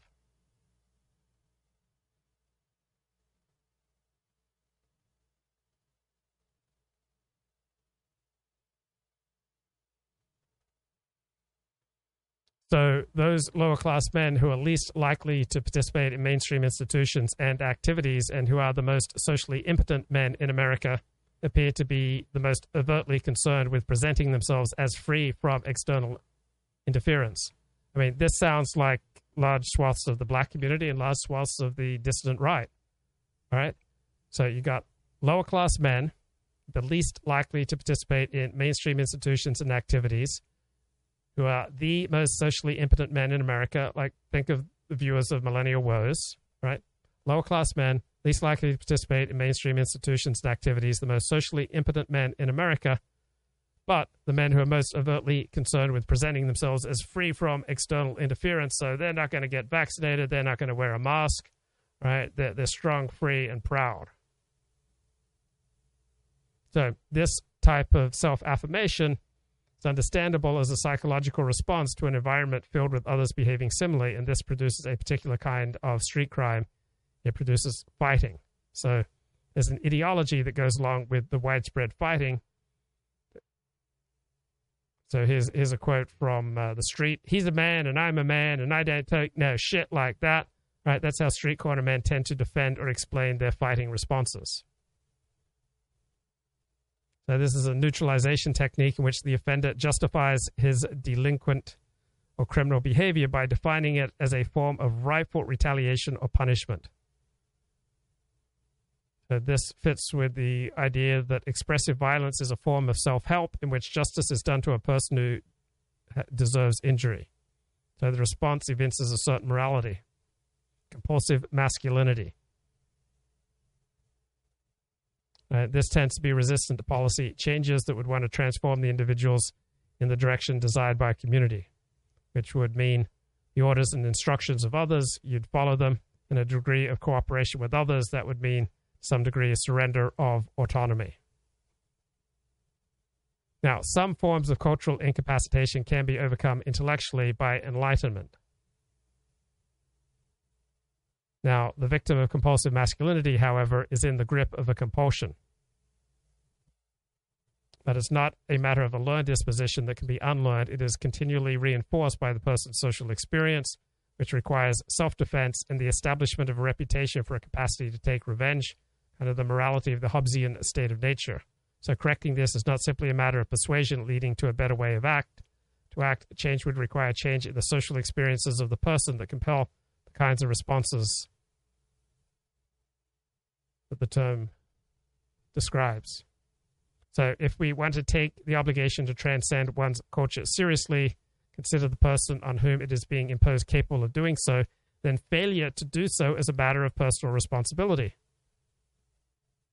Now, moral exemplars are likely to have a stronger effect on ordinary members of the community. So, there's been a long tradition in sociology that has emphasized the importance of black role models, black exemplars, we need to show successful middle class black people leave the ghetto. Notice that like white people don't have leaders, Jews don't have leaders, uh, Asian Americans, Chinese Americans don't have leaders. It's uh, like only uh, blacks who have you know black leaders. You don't even hear about Mexican American leaders. Now, elites may take on this responsibility, but their ability to act is limited. So, cultural explanations excuse only partially. Every culture can be transformed in a more enlightened direction, but every culture provides obstacles to its transformation. So, cultural explanations for high rates of black crime preserve some sense of agency and personal responsibility. What about more radical attempts to account for black crime? What about the idea of black responsibility for black crime? So, denial of victim narratives come close to a justification that has significant currency in black culture, is deeply rooted in black resentment, and embodied politically in the reparations movement. It's a sense that justice requires that white people in general must pay for injuries inflicted on black people, regardless of the source and the actual causes of these injuries. This resentment can be justified, and if we can use it to explain black crime, then we would have accomplished three things explanation, absolution, and assigning full blame to outsiders. And there's a long history of this type of argument. Classic example is the 1968 book Black Rage. You have two psychiatrists here, arguing that the treatment of blacks and the consequent internalization of negative attitudes towards blacks has caused black self hatred. In the face of the hopelessness of righting this wrong by force, the, the black identifies with his oppressor psychologically from this new psychologically white position. He then turns on black people with hostility and aggression, and he hates blacks, and among blacks, he hates himself. So, this account has two virtues it accounts for black crime against blacks, and it shifts the blame to white oppressors. But it does reduce the black male to a psychologically damaged person whose self hatred makes him unable to act as a member of the moral community. So the term rage is not accidental. It captures the abnormality of this response, places it beyond normal rationality and into the realm of the psychiatric, wherein people become objects. So this was developed in the 1960s, but it wasn't until the 1980s that black rage became a mainstream criminological explanation for the increased crime rate. So crime began to increase markedly when blacks no longer needed to fear whites after the passage of civil rights legislation in the 1960s. So some of them, young black males primarily, could then express directly and physically a rage and a desire to prove one's manhood that formerly could be expressed only indirectly and verbally. So if racially based self hatred was produced by fear, removing this fear should have had the effect of reducing self hatred and also hatred of members of the same race, and therefore rage. But there are other sources of rage against white people. By adding the desire to prove one's manhood, the core of the compulsive masculinity theory, to sheer rage against injustice and the new lack of fear, one had an account of black crime. There's also an explanation of black crime against black victims. But it was a bit of a hodgepodge lacked the clear causal linkages of the original black rage argument but it reaffirmed the thought that black crime involved a psychologically anomalous state akin to madness, which is itself a kind of absolution. Now, in more recent sociological literature, we have a variant on this that produces a distinctive strategy of absolution.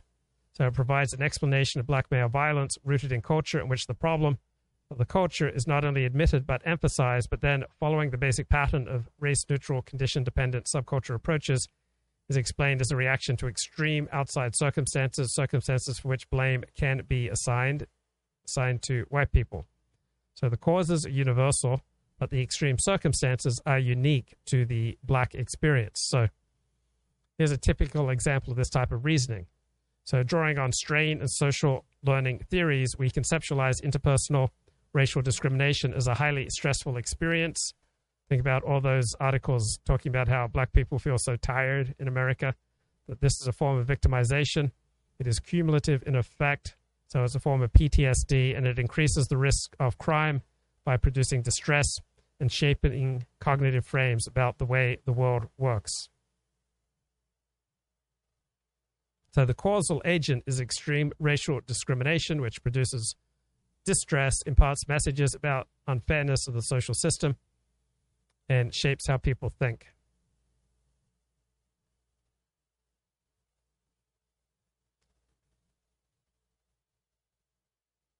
So, the unique black experience that produce distress of this kind are microaggressions or interpersonal experiences that humiliate and demean. Think about the microaggressions that uh, this gentleman, the subway terrorist, must have suffered. Like, he, he probably experienced something that was humiliating, demeaning, Maybe he had negative interpersonal experiences with the police, and maybe this developed in him a legal cynicism.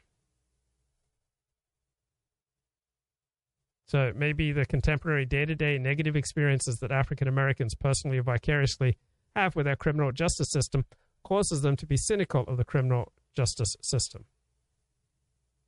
And maybe this racialized legal cynicism is transmitted across generation generations because African Americans continue to personally vicariously experience profound racist encounters with the criminal justice system on a daily basis, such as stop and frisk, driving while black, or shot while walking away. So maybe the racialized legal cynicism among African Americans results from their incomparable, grounded, lived experiences with what it means to be a black person living in a systemically racist society. So maybe the more blacks perceive personal or vicarious forms of racial injustice, the more likely they are to rebel and to offend. But this line of argument has a familiar flaw. It does not solve the problem of why discrimination by whites would produce crime by blacks against blacks. Now, in the 1934 book by Charles Johnson, Shadow of the Plantation, uh, he talks about fatalism in recounting deaths in the family by violence. What explains the frequency of violence itself? So, Charles Johnson adds an explanation of crime which connects to legal cynicism established in the 1996 book, The, the Polish Peasant. So the courts are outside the Polish peasant scheme of life. Adjustment of relations in the past has been very largely the province of the white planter. So such unanimity of sentiment on law as exists is a common disposition to remain as far as possible out of contact with the courts, whether as plaintiff or accused. So differences tend to be settled on a personal and face to face basis, and this accounts for the prevalence of weapons of defense. So the breakdown of social control allows crime. But this is an excuse, does not relativize the situation to deny agency and responsibility. So overcoming disorder is, at least in part, the responsibility of the community. So it's not legal cynicism alone that is the cause of crime. Social control is the variable. So the kind of excuse which keeps the person in the moral community and does not demean them remains elusive.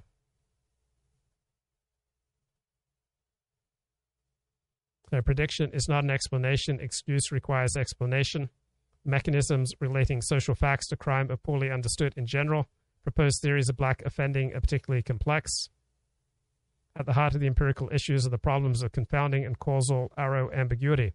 Does the fact of crime produce the negative results of relative poverty, discrimination, unemployment, police oppression, or are these the causes of crime? Their absolution on the grounds of incapacitation makes a person or a group into an object, into an object of pity. They are held to be something other than responsible. They are less than full agents. This is the price of absolution.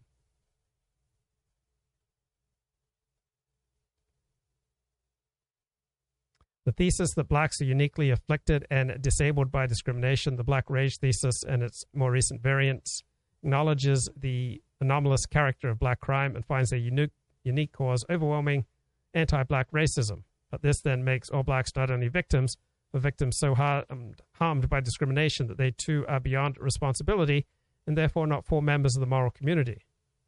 So we reject classifying black people as so mentally compromised by racism that they are no longer properly regarded as moral agents, then we cannot regard them from the participatory point of view.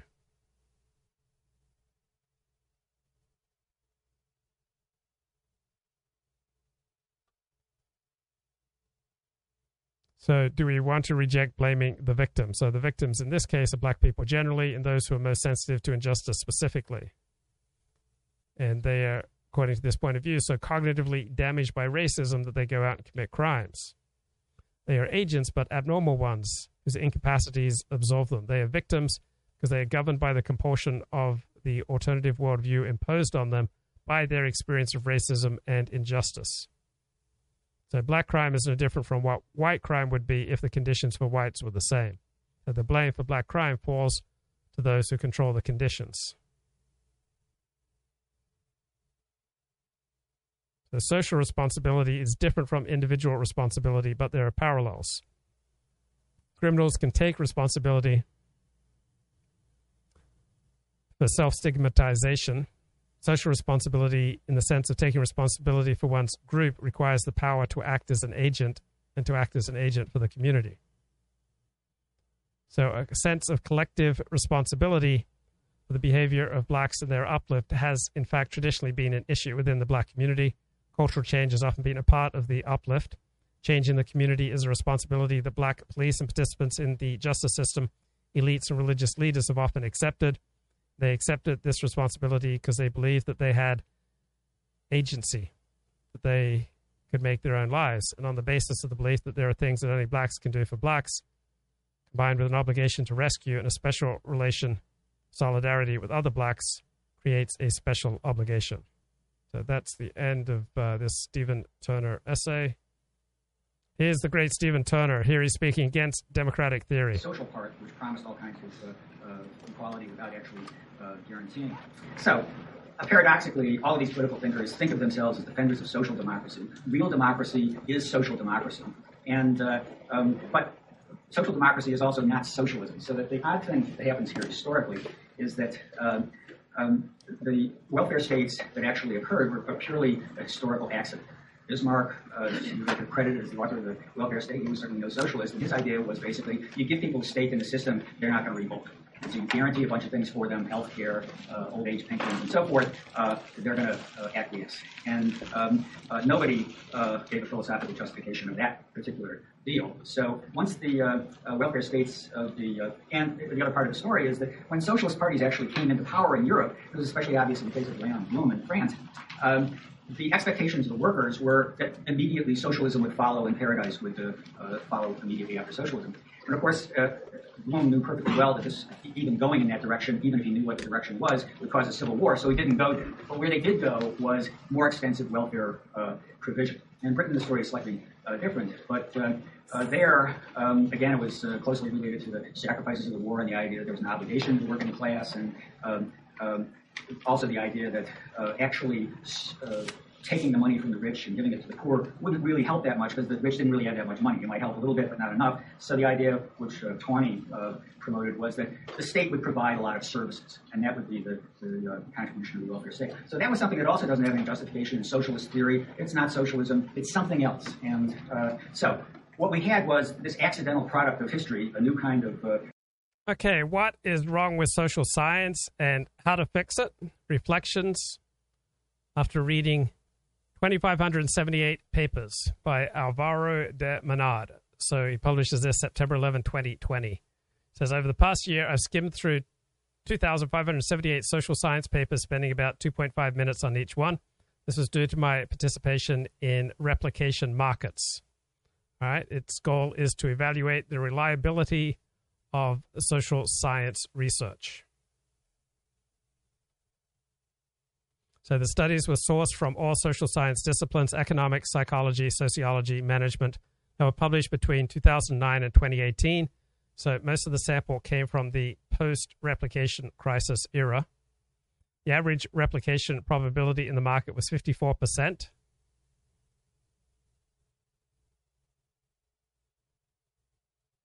So criticizing bad science from an abstract 10,000 foot view is pleasant. You hear about some stuff that doesn't replicate, some methodologies that are silly. They should improve their methods. But diving into the sea of trash that is social science gives you a more tangible perspective, a more visceral revulsion, even a sense of Lovecraftian awe at the sheer magnitude of it all. It's a vast landfill. Talking about social science research here. A great agglomeration of garbage extending as far as the eye can see. So, effluvious waves, waves of trash crashing and throwing up a foul foam. As you walk up to the diving platform, the deformed attendant hands you a pair of flippers. Noticing your reticence, he gives you a subtle nod as if to say, Come on then, jump in. So prediction markets work well because predicting replication is easy. There's no need for a deep dive into the statistical methodology or rigorous examination of the data. There's no need to scrutinize esoteric theories for subtle errors. These papers have obvious surface level problems. So there's a popular belief that weak studies the result of unconscious biases leading researchers down a garden of forking paths. So, given enough researcher degrees of freedom, even the most punctilious investigator can be misled. However, I find this belief impossible to accept. The brain is a credulous piece of meat, but there are limits to self delusion. Most of them have to know. It's understandable to be led down the garden of forking paths while producing the research, when the paper is done, you give it a final read over, you will surely notice that uh, there's no reason to believe that your research is going to replicate.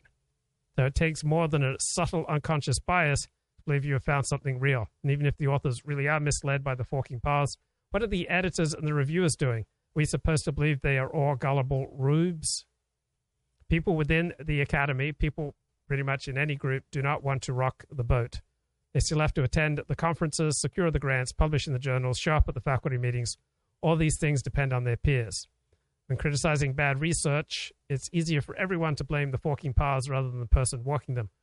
And there is no need for uncomfortable pleasantry, unpleasantries. The fraudster can admit, without much of a hit to their reputation, that indeed they were misled by that dastardly garden, really through no fault of their own whatsoever, which point their colleagues on Twitter will applaud and say, Ah, good on you. You handled this tough situation with such exquisite virtue. This is how progress happens. Hip, hip, hurrah. What a ridiculous charade. Even when they do accuse someone of wrongdoing, they use terms like questionable research practices. How about questionable euphemism practices?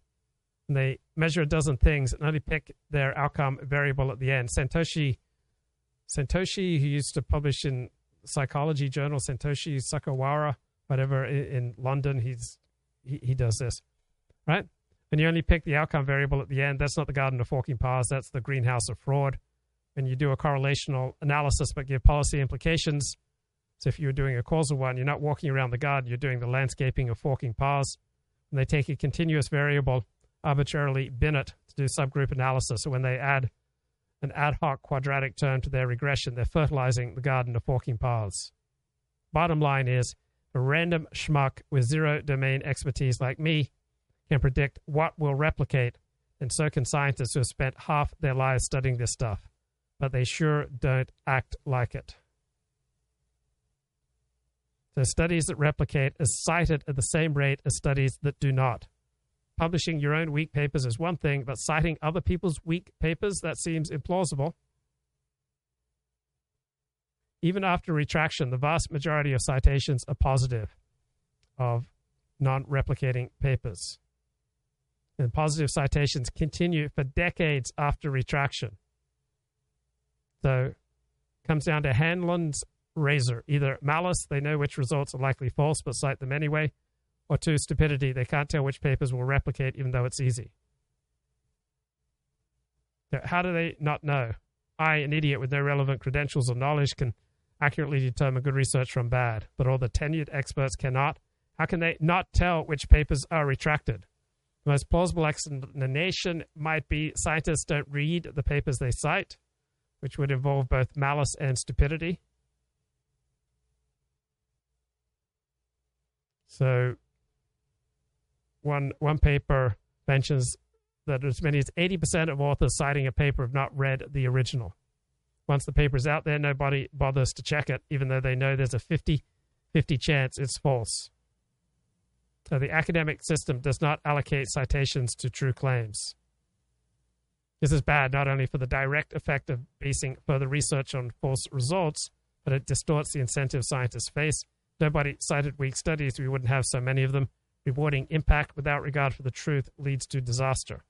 Unfortunately, there are no academic journals with strict quality standards. Now, you might expect that the top ranking journals would be full of studies that are highly likely to replicate, and the low ranking journals would be filled with lousy studies. Not so. Journal status and quality are not well correlated. There is no association between statistical power and impact factor. Journals with higher impact factor have more papers with erroneous values. Even the creme de la creme of economics journals barely manage a two thirds expected replication rate. The journal reputation acts as a cloak for bad research. For most journals, the question of whether the results in a paper are true is a matter of secondary importance. We model journals as wanting to maximize impact, and this is hardly surprising. Citation counts are not related to truth. Scientists were more careful about what they cited than journals would be more careful about what they publish. Do you ever wonder what an extra enhanced hands on one on one Alexander lesson with Luke Ford might cost? I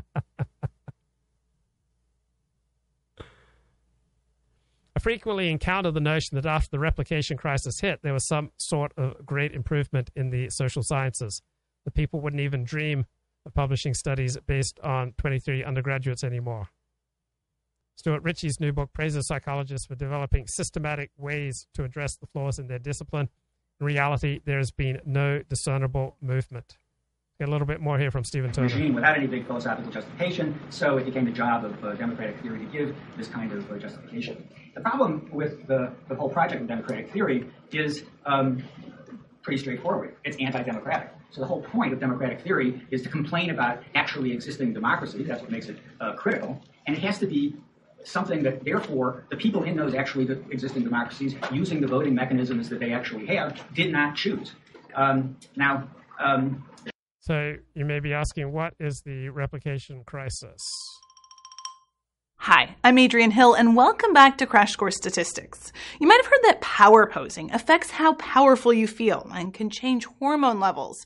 If it does, we'd expect to see that effect over and over and over, study after study. And it would be pretty disappointing if one study concludes that eating carrots improves your vision. And then, after you rush to sign up for monthly carrot deliveries, five similar studies find no evidence that munching carrots is good for your eyes. To make sure that an experimental result is sound, we want to replicate the findings. Results need to be confirmed, which is why replication, rerunning studies to confirm results, and reproducible analysis, the ability for other scientists to repeat the analyses you did on your data, are essential in science. These issues affect basically every field, from artificial intelligence research to social science.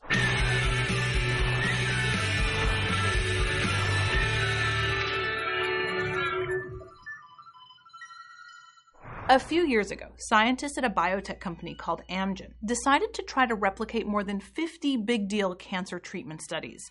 These were studies that had been published in respected journals, and the Amgen scientists were only able to replicate the original results 11% of the time. In another reproducibility study, a group of 270 scientists reran 100 psychology studies that had been published in 2008 in top notch journals.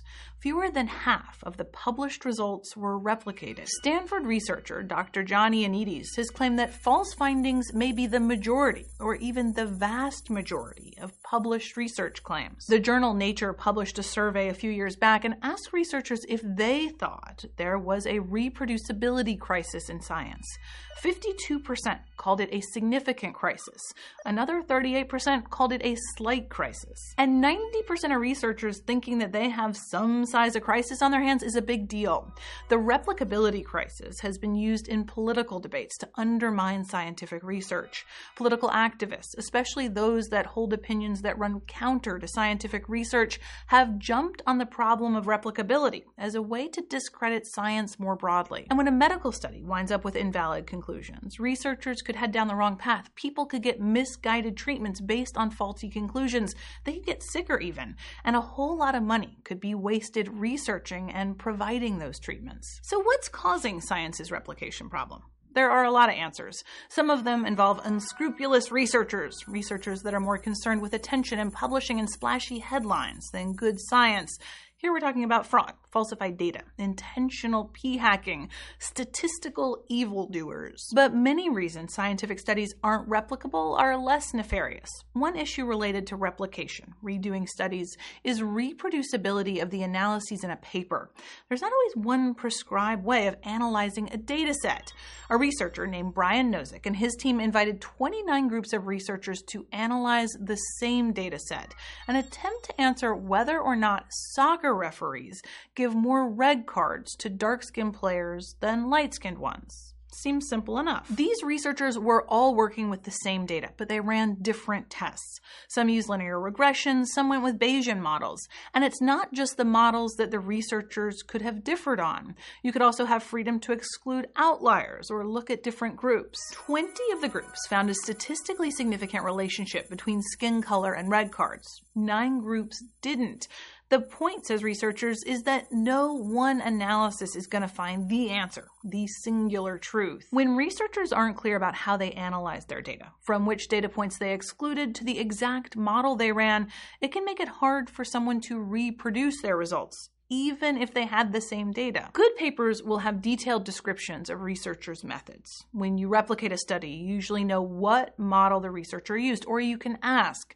But if scientists aren't clear or consistent about this, it just puts another roadblock in the way of good replication. There are other reasons for the replicability crisis. Some researchers and the folks who report on scientific research don't fully understand p values. They make claims that statistical evidence doesn't support.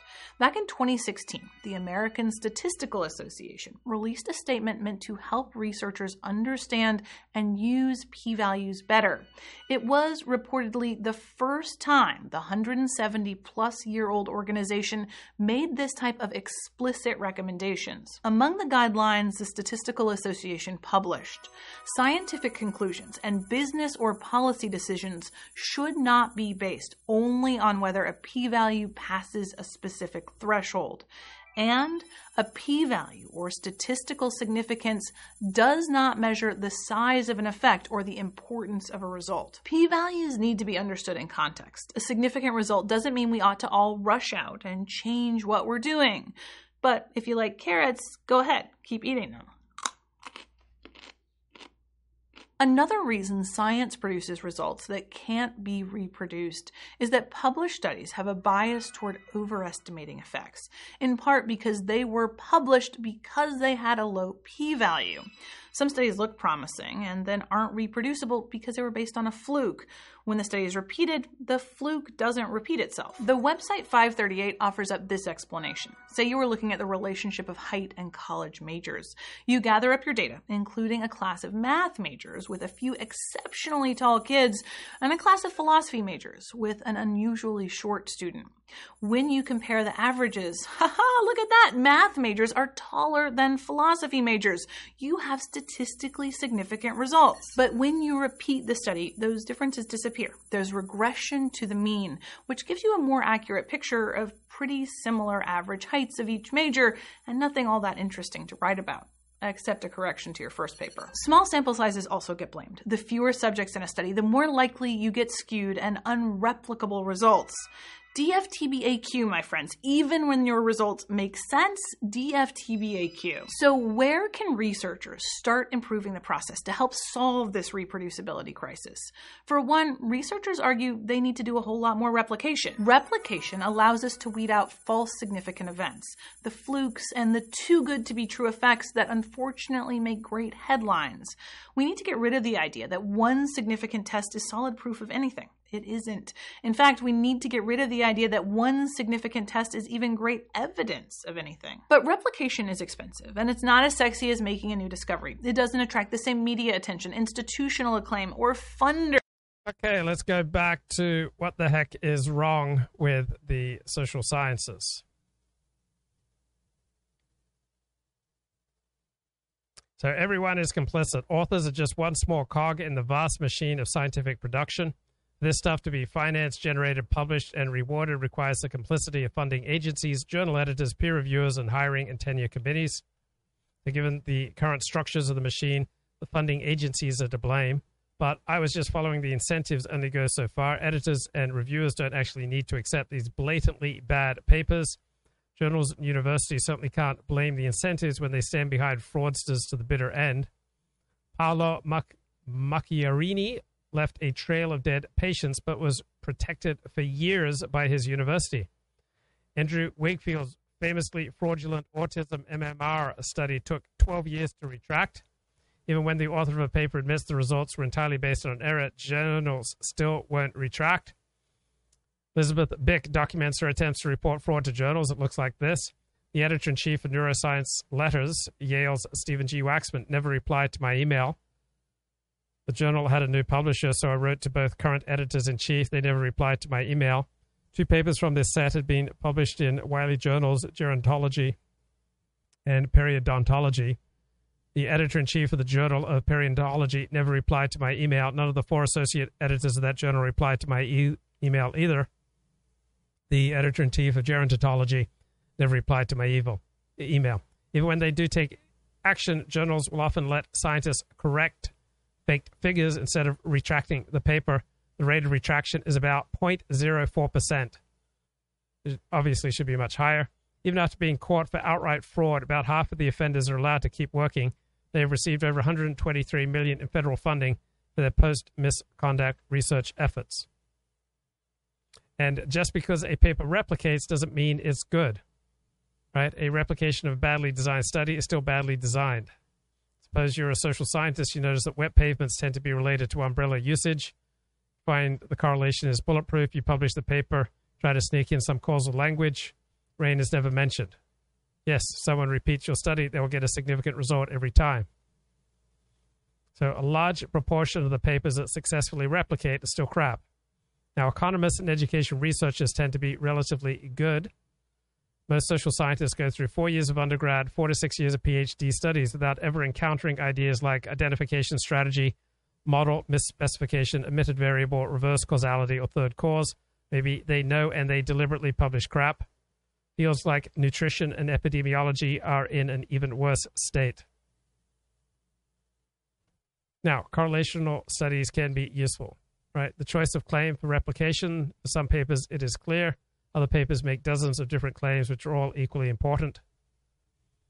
There's the effect size. Should we interpret claims in social science as being about the magnitude of an effect or only about its direction? And a lot of the papers in the 85% plus chance to replicate range are just really obvious. Homeless students have lower test scores. Parental wealth predicts their children's wealth, that sort of thing. So, of those papers that replicate, maybe only half of those are actually worthy. Now, the majority of journal articles are almost completely a theoretical. Even if all the statistical p hacking publication bias issues were fixed, we'd still be left with a ton of ad hoc hypotheses based on weird folk intuitions. How can science advance if there's no theoretical grounding, nothing that can be refuted or refined?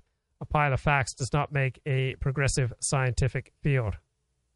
Incidentally, how much peer reviewed objective evidence is there to support claims of the Alexander technique? There is a moderate amount.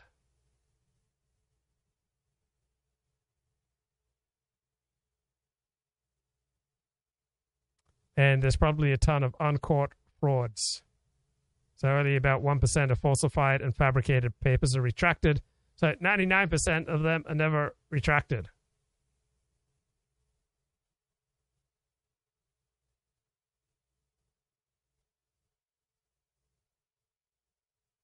So economics is good. So economics tops the charts in terms of expectations. It is by far the strongest field.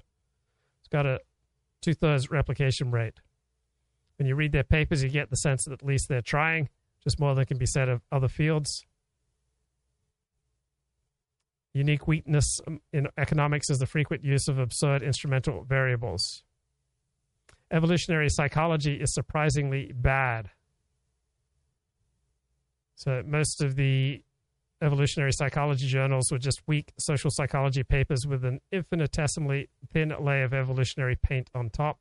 Few people seem to take the evolutionary aspect seriously. And determination problems are particularly difficult in this field, and nobody seems to care. Education is surprisingly good. Education was expected to be the worst field, but it ended up being almost as strong as economics. Demography is good. Criminology should just be scrapped. Thought social psychology was bad. You ain't seen nothing yet. Other fields have a mix of good and bad papers, but criminology is a shocking outlier. Almost every single paper I read was awful. Even among the papers highly likely to replicate, it's de rigueur to confuse correlation for causation. We compare criminology to education. The headline replication rates look similar, but the designs used in education are at least in principle capable of detecting the effects they're looking for. That's not the case in criminology. The net effect of criminology as a discipline is negative. To the extent the public policy is guided by these people, it is worse, just shameful. Marketing is a bit of a joke. Cognitive psychology, much worse than expected. Social psychology, just as expected. All the silly stuff you heard about is still going on. While blatant activism is rare in political science, there is a more subtle background ideological influence which affects the assumptions that political scientists make, the type of questions they ask, and how they go about testing them. The replication crisis did not begin in 2010, it began in the 1950s. So, Sterling, 1959, analyzed psychological articles published between 1955 56, noted that 97% of them rejected their null hypothesis found evidence of a huge publication bias, serious problem with false positives, compounded by the fact that results are seldom verified by independent replication. Nunnally, 1960, noted various problems with null hypothesis testing, underpowered studies, over reliance on student samples. Jacob Cohen, 1962 study, found that underpowered studies were a huge problem, especially those investigating small effects. So, if we accept the diagnosis of general weakness of the studies, what treatment can be prescribed? Increased sample sizes. Paul Meehl, 1967, highly insightful on problems with null hypothesis testing in social sciences, the crud factor, lack of theory. Meehl, 1970, brilliantly skewers the erroneous and common tactic of automatically controlling for confounders observational designs without understanding the causal relations between the variables. Meehl, 1990, is brutal, highlights a serious issue which make psychological theories uninterpretable. He covers low standards, pressure to publish, low power, low prior probabilities. He says a tremendous amount of taxpayer money goes down the drain in research that pseudo test theories in soft psychology, that it would be a material social advance as well as a reduction in intellectual pollution we would quit engaging in this feckless enterprise. Rosenthal, 1979, covers publication bias and the problems it poses for meta analysis. Only a few studies filed away could change the combined significant result to a non significant one. 1981 paper presents experimental evidence on grant proposals. They find that luck plays a huge role as there is little agreement between reviewers. So there's a large gap between awareness of the problem and implementing policy to fix it. Yet tons of people doing this research and trying to repair the broken scientific process, while at the same time journal editors won't retract blatantly fraudulent research. There's a history of government involvement. Generations of psychologists have come and gone, and nothing has been done. The only difference is that today we have a better sense of the scale of the problem. The only ray of hope is that at least we have started doing a few replications, but it's not fundamentally changing things. Replications reveal false positives. They do nothing to prevent those false positives from being published in the first place. So maybe we should stop citing bad research. Maybe we should read the papers that we cite. When doing peer review, we should reject claims that are likely to be false, and we should stop assuming good faith. And uh, we should provide financial incentives to universities and journals to police fraud. Maybe we should get rid of the journal system altogether. And maybe we should ignore citation counts. Maybe you should earmark at least 10% of funding for replication. Okay, let's get a little bit more from Stephen Turner. Yeah, so you know, when you look at what, what kinds of regimes people actually choose, they're not such great choices, uh, but they're the ones that they, they chose. So uh, either you have to take away their democratic privilege to choose those things, or you have to accept that, well, maybe that's really what uh, democracy means for those people. Right? The, my favorite example of how this problem comes up is uh, has, comes from these followers of Hegel who were uh, uh, trying themselves to develop a, a, theory of political representation and uh, came up with the puzzle of okay, well, what does the representative represent? Well, he's got a constituency. But what is he supposed to do? He's supposed to act in accordance with reason, of course, because they're Hegelians. So there is this thing called reason. Uh, there's a standard there, and that's what the representative is supposed to, to act in accordance with. So why do they need representation at all if all they're going to do is act in accordance with reason? And indeed, why do you need democracy at all if you're just going to act in accordance with reason? Why do you even need consent? Because in a way, you can assume that people that don't consent are unreasonable and need to be uh, uh, changed anyway. So. Um, yeah, so democratic theory. So somebody actually articulated this, and Hans Kelsen, in these, these two very long essays that were published in Ethics in uh, the early 50s. And his line. So Hans Kelsen was a theoretician of the law at the same uh, time as uh, Carl Schmitt. Uh, Carl Schmitt and Hans Kelsen had a lot of arguments. So, yes, on Monday I was talking about the tradition of post tradition. Terrific essay here by Stephen Turner. I didn't quite get to finish it. So, we're talking about how the meaning of honor has changed over time. So, at a small Toronto airport, there was an advertisement posted that read, You are precious cargo, not cattle. The animal rights activists protested, calling it insulting to cows. The ad was removed. So, cows have honor claims, cows can be dishonored, and others will defend their honor. So honor has become democratized. We have changing attitudes towards animals. We have the idea of animal rights, and we have extended democratization of honor to cows. And we can find many other examples of novel application of honor like notions, social movements demanding honor, such as plaques for blacks. We've got uh, all this uh, social science on recognition There are new concepts of dignity. So, post traditionalism as a concept depends on the possibly illusory sense that something has fundamentally changed. Did people suddenly become aware in the 1960s that they had practices that they could reflect on and were therefore forced to either choose to abandon their rituals or to embrace them? Both cases being forced to reflect and to choose, or is this a completely normal and continuous part of social life and always has been? So the concept of post traditionalism may be appealing for reasons other than its cognitive, explanatory, and predictive power. Maybe it can be found in its performative implications. We can distinguish. Okay. Bloody hell. Bloody Google's trying to kick me out of this call. All right. So we can love the idea of post traditionalism because of its call for dialogue and respect. Dialogue is the fetish of the tradition of liberalism. This idea that we progress through dialogue fits with the suppressed and unacknowledged grand narrative to the effect that the various traditions of the world are mixtures of moral truth and error, that somehow the interaction of these traditions will bring about a purified, universal, rational good. So dialogue becomes the performative act commanded by the goal of progress, with cosmopolitanism at its apex. So this echoes Herbert Spencer back in the 19th century, who envisioned a future which religious authoritarianism would lose its grip, and people would come to relate to one another as agents able to freely contract with one another, and therefore to develop the trusting relations appropriate to the relation of contract. So this performative side of post-traditionalism offers this, because it embraces the possibility that there can be no progress beyond minimal multicultural trust. This is the case. Tradition has disappeared by definition, not just in its role in people's lives. So, there's a little essay there on the tradition of post tradition. I got an advanced peek at a paper on the challenge of democracy, law, administration, and theory in a world of divergent values. So, democracy refers to the will of the people. It's majoritarian procedure of lawmaking, leader selection, and it also comes with a significant administrative and judicial apparatus.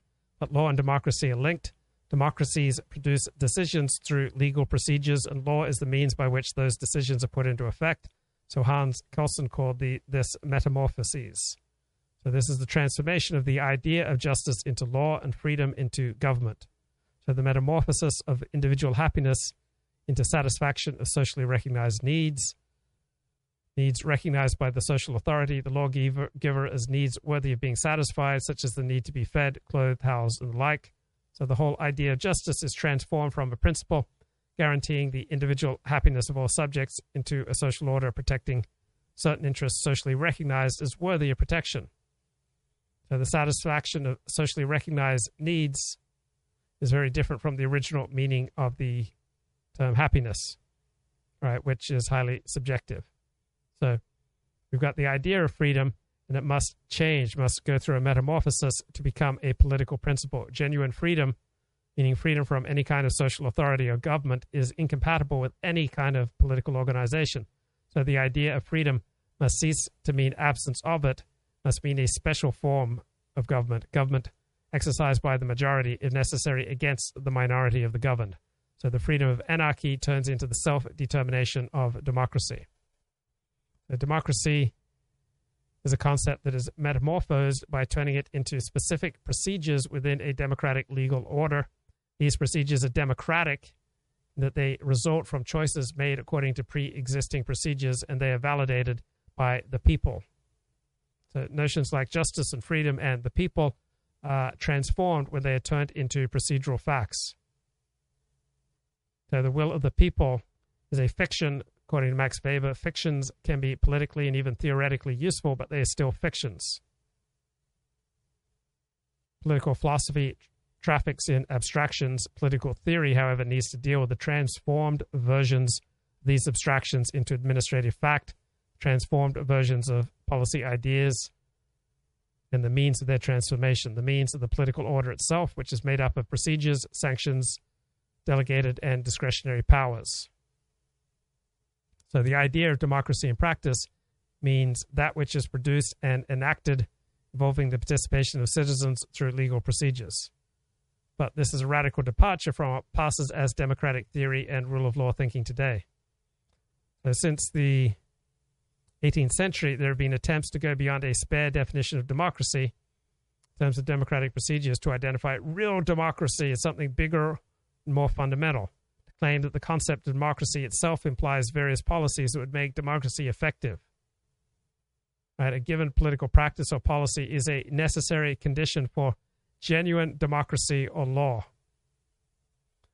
So I was talking to an academic about these lofty topics, and I'll share with that that with you soon. But uh, yesterday, I, I made a factual mistake.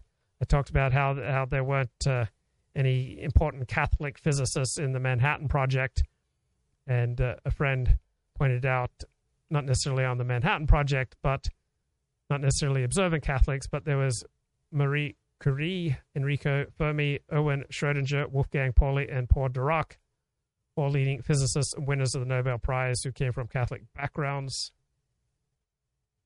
My friend notes one of the problems with being Jewish is that it is easy to buy into Jewish centrism regarding Western civilization, even though Jews played little part in the development of what we consider Western civilization.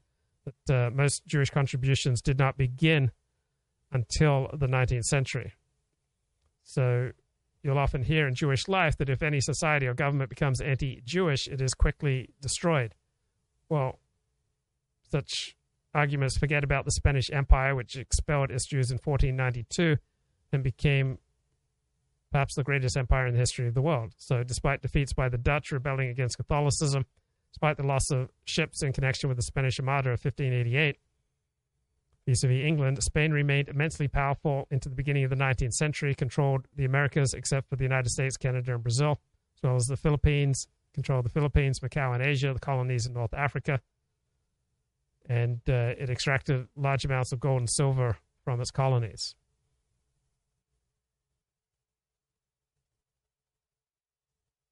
The Jews were leading physicists. Niels Bohr of Denmark may have been half Jewish, quarter Jewish. Werner Heisenberg of Germany was a Lutheran. Jews are a small minority in the world. They play an outsized role in certain professions in finance. So I was going off a book called The Making of the Atomic Bomb by Richard Rhodes.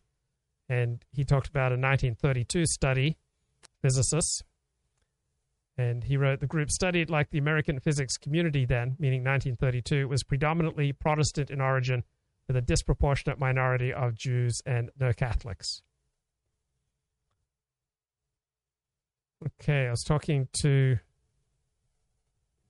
talking to an academic on matters of democracy and autonomy, social trust. So I asked him, who would you say are the biggest forces in America to reduce moral autonomy and to strengthen social cohesion, social trust, social capital, and a shared sense of purpose? And he said it's the desire of the state to replace de Tocquevillian intermediate orders, such as voluntary groups, with state provision. When I was a kid, there was an active little league with its own park, with amenities run by mums and dads, all voluntary, all supported by the community. And the city came in, replaced it with a parks service version that they controlled and subsidized so this is a paradigm for the transformation that has taken place. The earlier version relied on rust and built trust. The later version was a bribe to subordinate oneself to bureaucracy. What about organized religion as a force for reduced moral autonomy and more tradition? Well, yes, but it's also a source for resistance to state power and a substitute for state charity. So the key to voluntary groups is that they are voluntary. You can join the Elks or the Baptists or not. This provides both autonomy and it forces people to exercise it. So I was just talking to a friend the other day, and he told me, in all seriousness, he regarded Donald Trump as a threat to democracy. So is, is Trump a particularly dangerous threat to democracy? And my academic philosopher friend said, I don't get the times. Who decides what constitutes democracy, a progressive theorist or the people? I say the people. So the threat is to their idea of democracy, not whatever it is that people want legally expressed by voting that they want. And they like to say our democracy, meaning the democracy they think they own, not the democracy of the people. So there's a long history of this kind of thinking, in which democracy means democratic institutions as distinct from what people vote for, or equality, which people didn't vote for. So these ideals are literally anti democratic. So Carl Friedrich is the source of much of this thinking in the United States. He was a friend of Carl Schmitt, who had an institutional view of the law, not a positivist one, which would be democratic in the sense that the law would be what people voted for. Uh, this is uh, Stephen Turner against democratic theory, uh, which was against not uh, either of these guys, but another very obscure German, um, which he used as a sort of a whipping boy. But he wasn't really a straw man; it was a sort of a well-stuffed man. And uh, um, his line as a legal positivist was, "Look, democracy is the rule of the people. We, we all can agree on that. but the rule of the people has to be ruled through legal procedures. There's no other kind of rule of the people." And uh, therefore, democracy is nothing more or less than the legal procedures which allow people to vote. Those vary, uh, but there's no essence to it. It's just a kind of, of uh, procedure. And his point was, it's undemocratic to appeal, and he's quite explicit about this, to appeal to such things as the will of the people apart from the procedures of expressing it. There's just no such thing. This was Weber's view as well. He said, uh, for me, uh, the will of the people is a myth. Um, Okay, so uh, we have a real conflict here between uh, ideas of democracy, which is supposed to be the real thing, and the people, uh, what, what actually democracy uh, produces. Now, an, an, aspect of this uh, problem is, uh, well, pretty soon we're going to see how this all drives, drives us into the wall, but part of the problem has to do not so much with democracy, but with liberalism. Um, and this is a, a tradition that Dahl certainly contributed to. I'm going to call it the problems of liberalism tradition. And it's basically there are a whole series of issues that are paradoxes within liberalism, where if you take uh, liberal principles to one extreme or another, they begin to defeat themselves and uh, uh, become unworkable. Uh, Voltaire uh, coined the phrase, no freedom for the enemies of freedom, and I think most of them are sort of variations on that. The liberal state has to defend itself. So it can't be freedom for the enemies of a liberal state. You've got to have something in addition to freedom for everybody. A similar one is involves secrecy. The liberal state is supposed to be based on free discussion. That's the whole point of liberalism. Uh, but it needs secrecy to protect itself. So it can't have free discussion about everything. Um, and uh, um, you, you, can go on and, and, deal with this in terms of cases like hate speech and say, well, this undermines rational persuasion, needs to be regulated in order to have rational discussion, and uh, therefore it can't be free. Now, liberalism is just full of these uh, uh problems, and um, um, yeah. So but there's sort of a more basic uh, problem with democracy itself. And It has to do with the idea of forms of state. So this is Derrida, who I'll go back to. Uh, in order for there, there to be the rule of the people and them to actually rule, it has to rely on some sort of sovereignty, because sovereignty is rule, the equivalent to rule. So sovereignty and democracy are inseparable but contradictory partners. Efficacy depends on sovereignty, uh, and uh, if there wasn't sovereignty, it would be uh, defeated, and the people wouldn't uh, Okay, on on a happier note, the the guy who shot J- President Reagan is out with an original song. John Hinckley. Majesty of Love.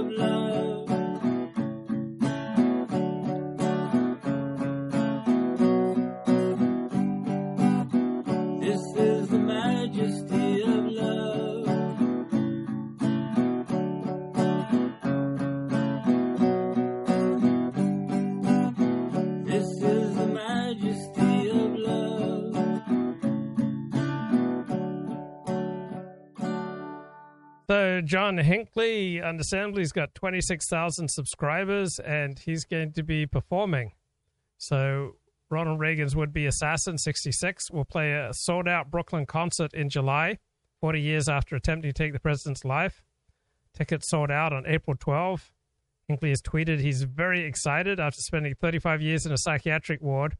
Hinckley has amassed 800,000 views on his YouTube channel, where he posts original songs and covers.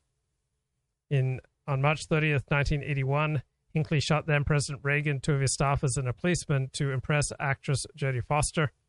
2020, a judge allowed him to display and to perform his music. So he's got he's got a concert coming up in Brooklyn, and he's got his own YouTube channel. Bye bye.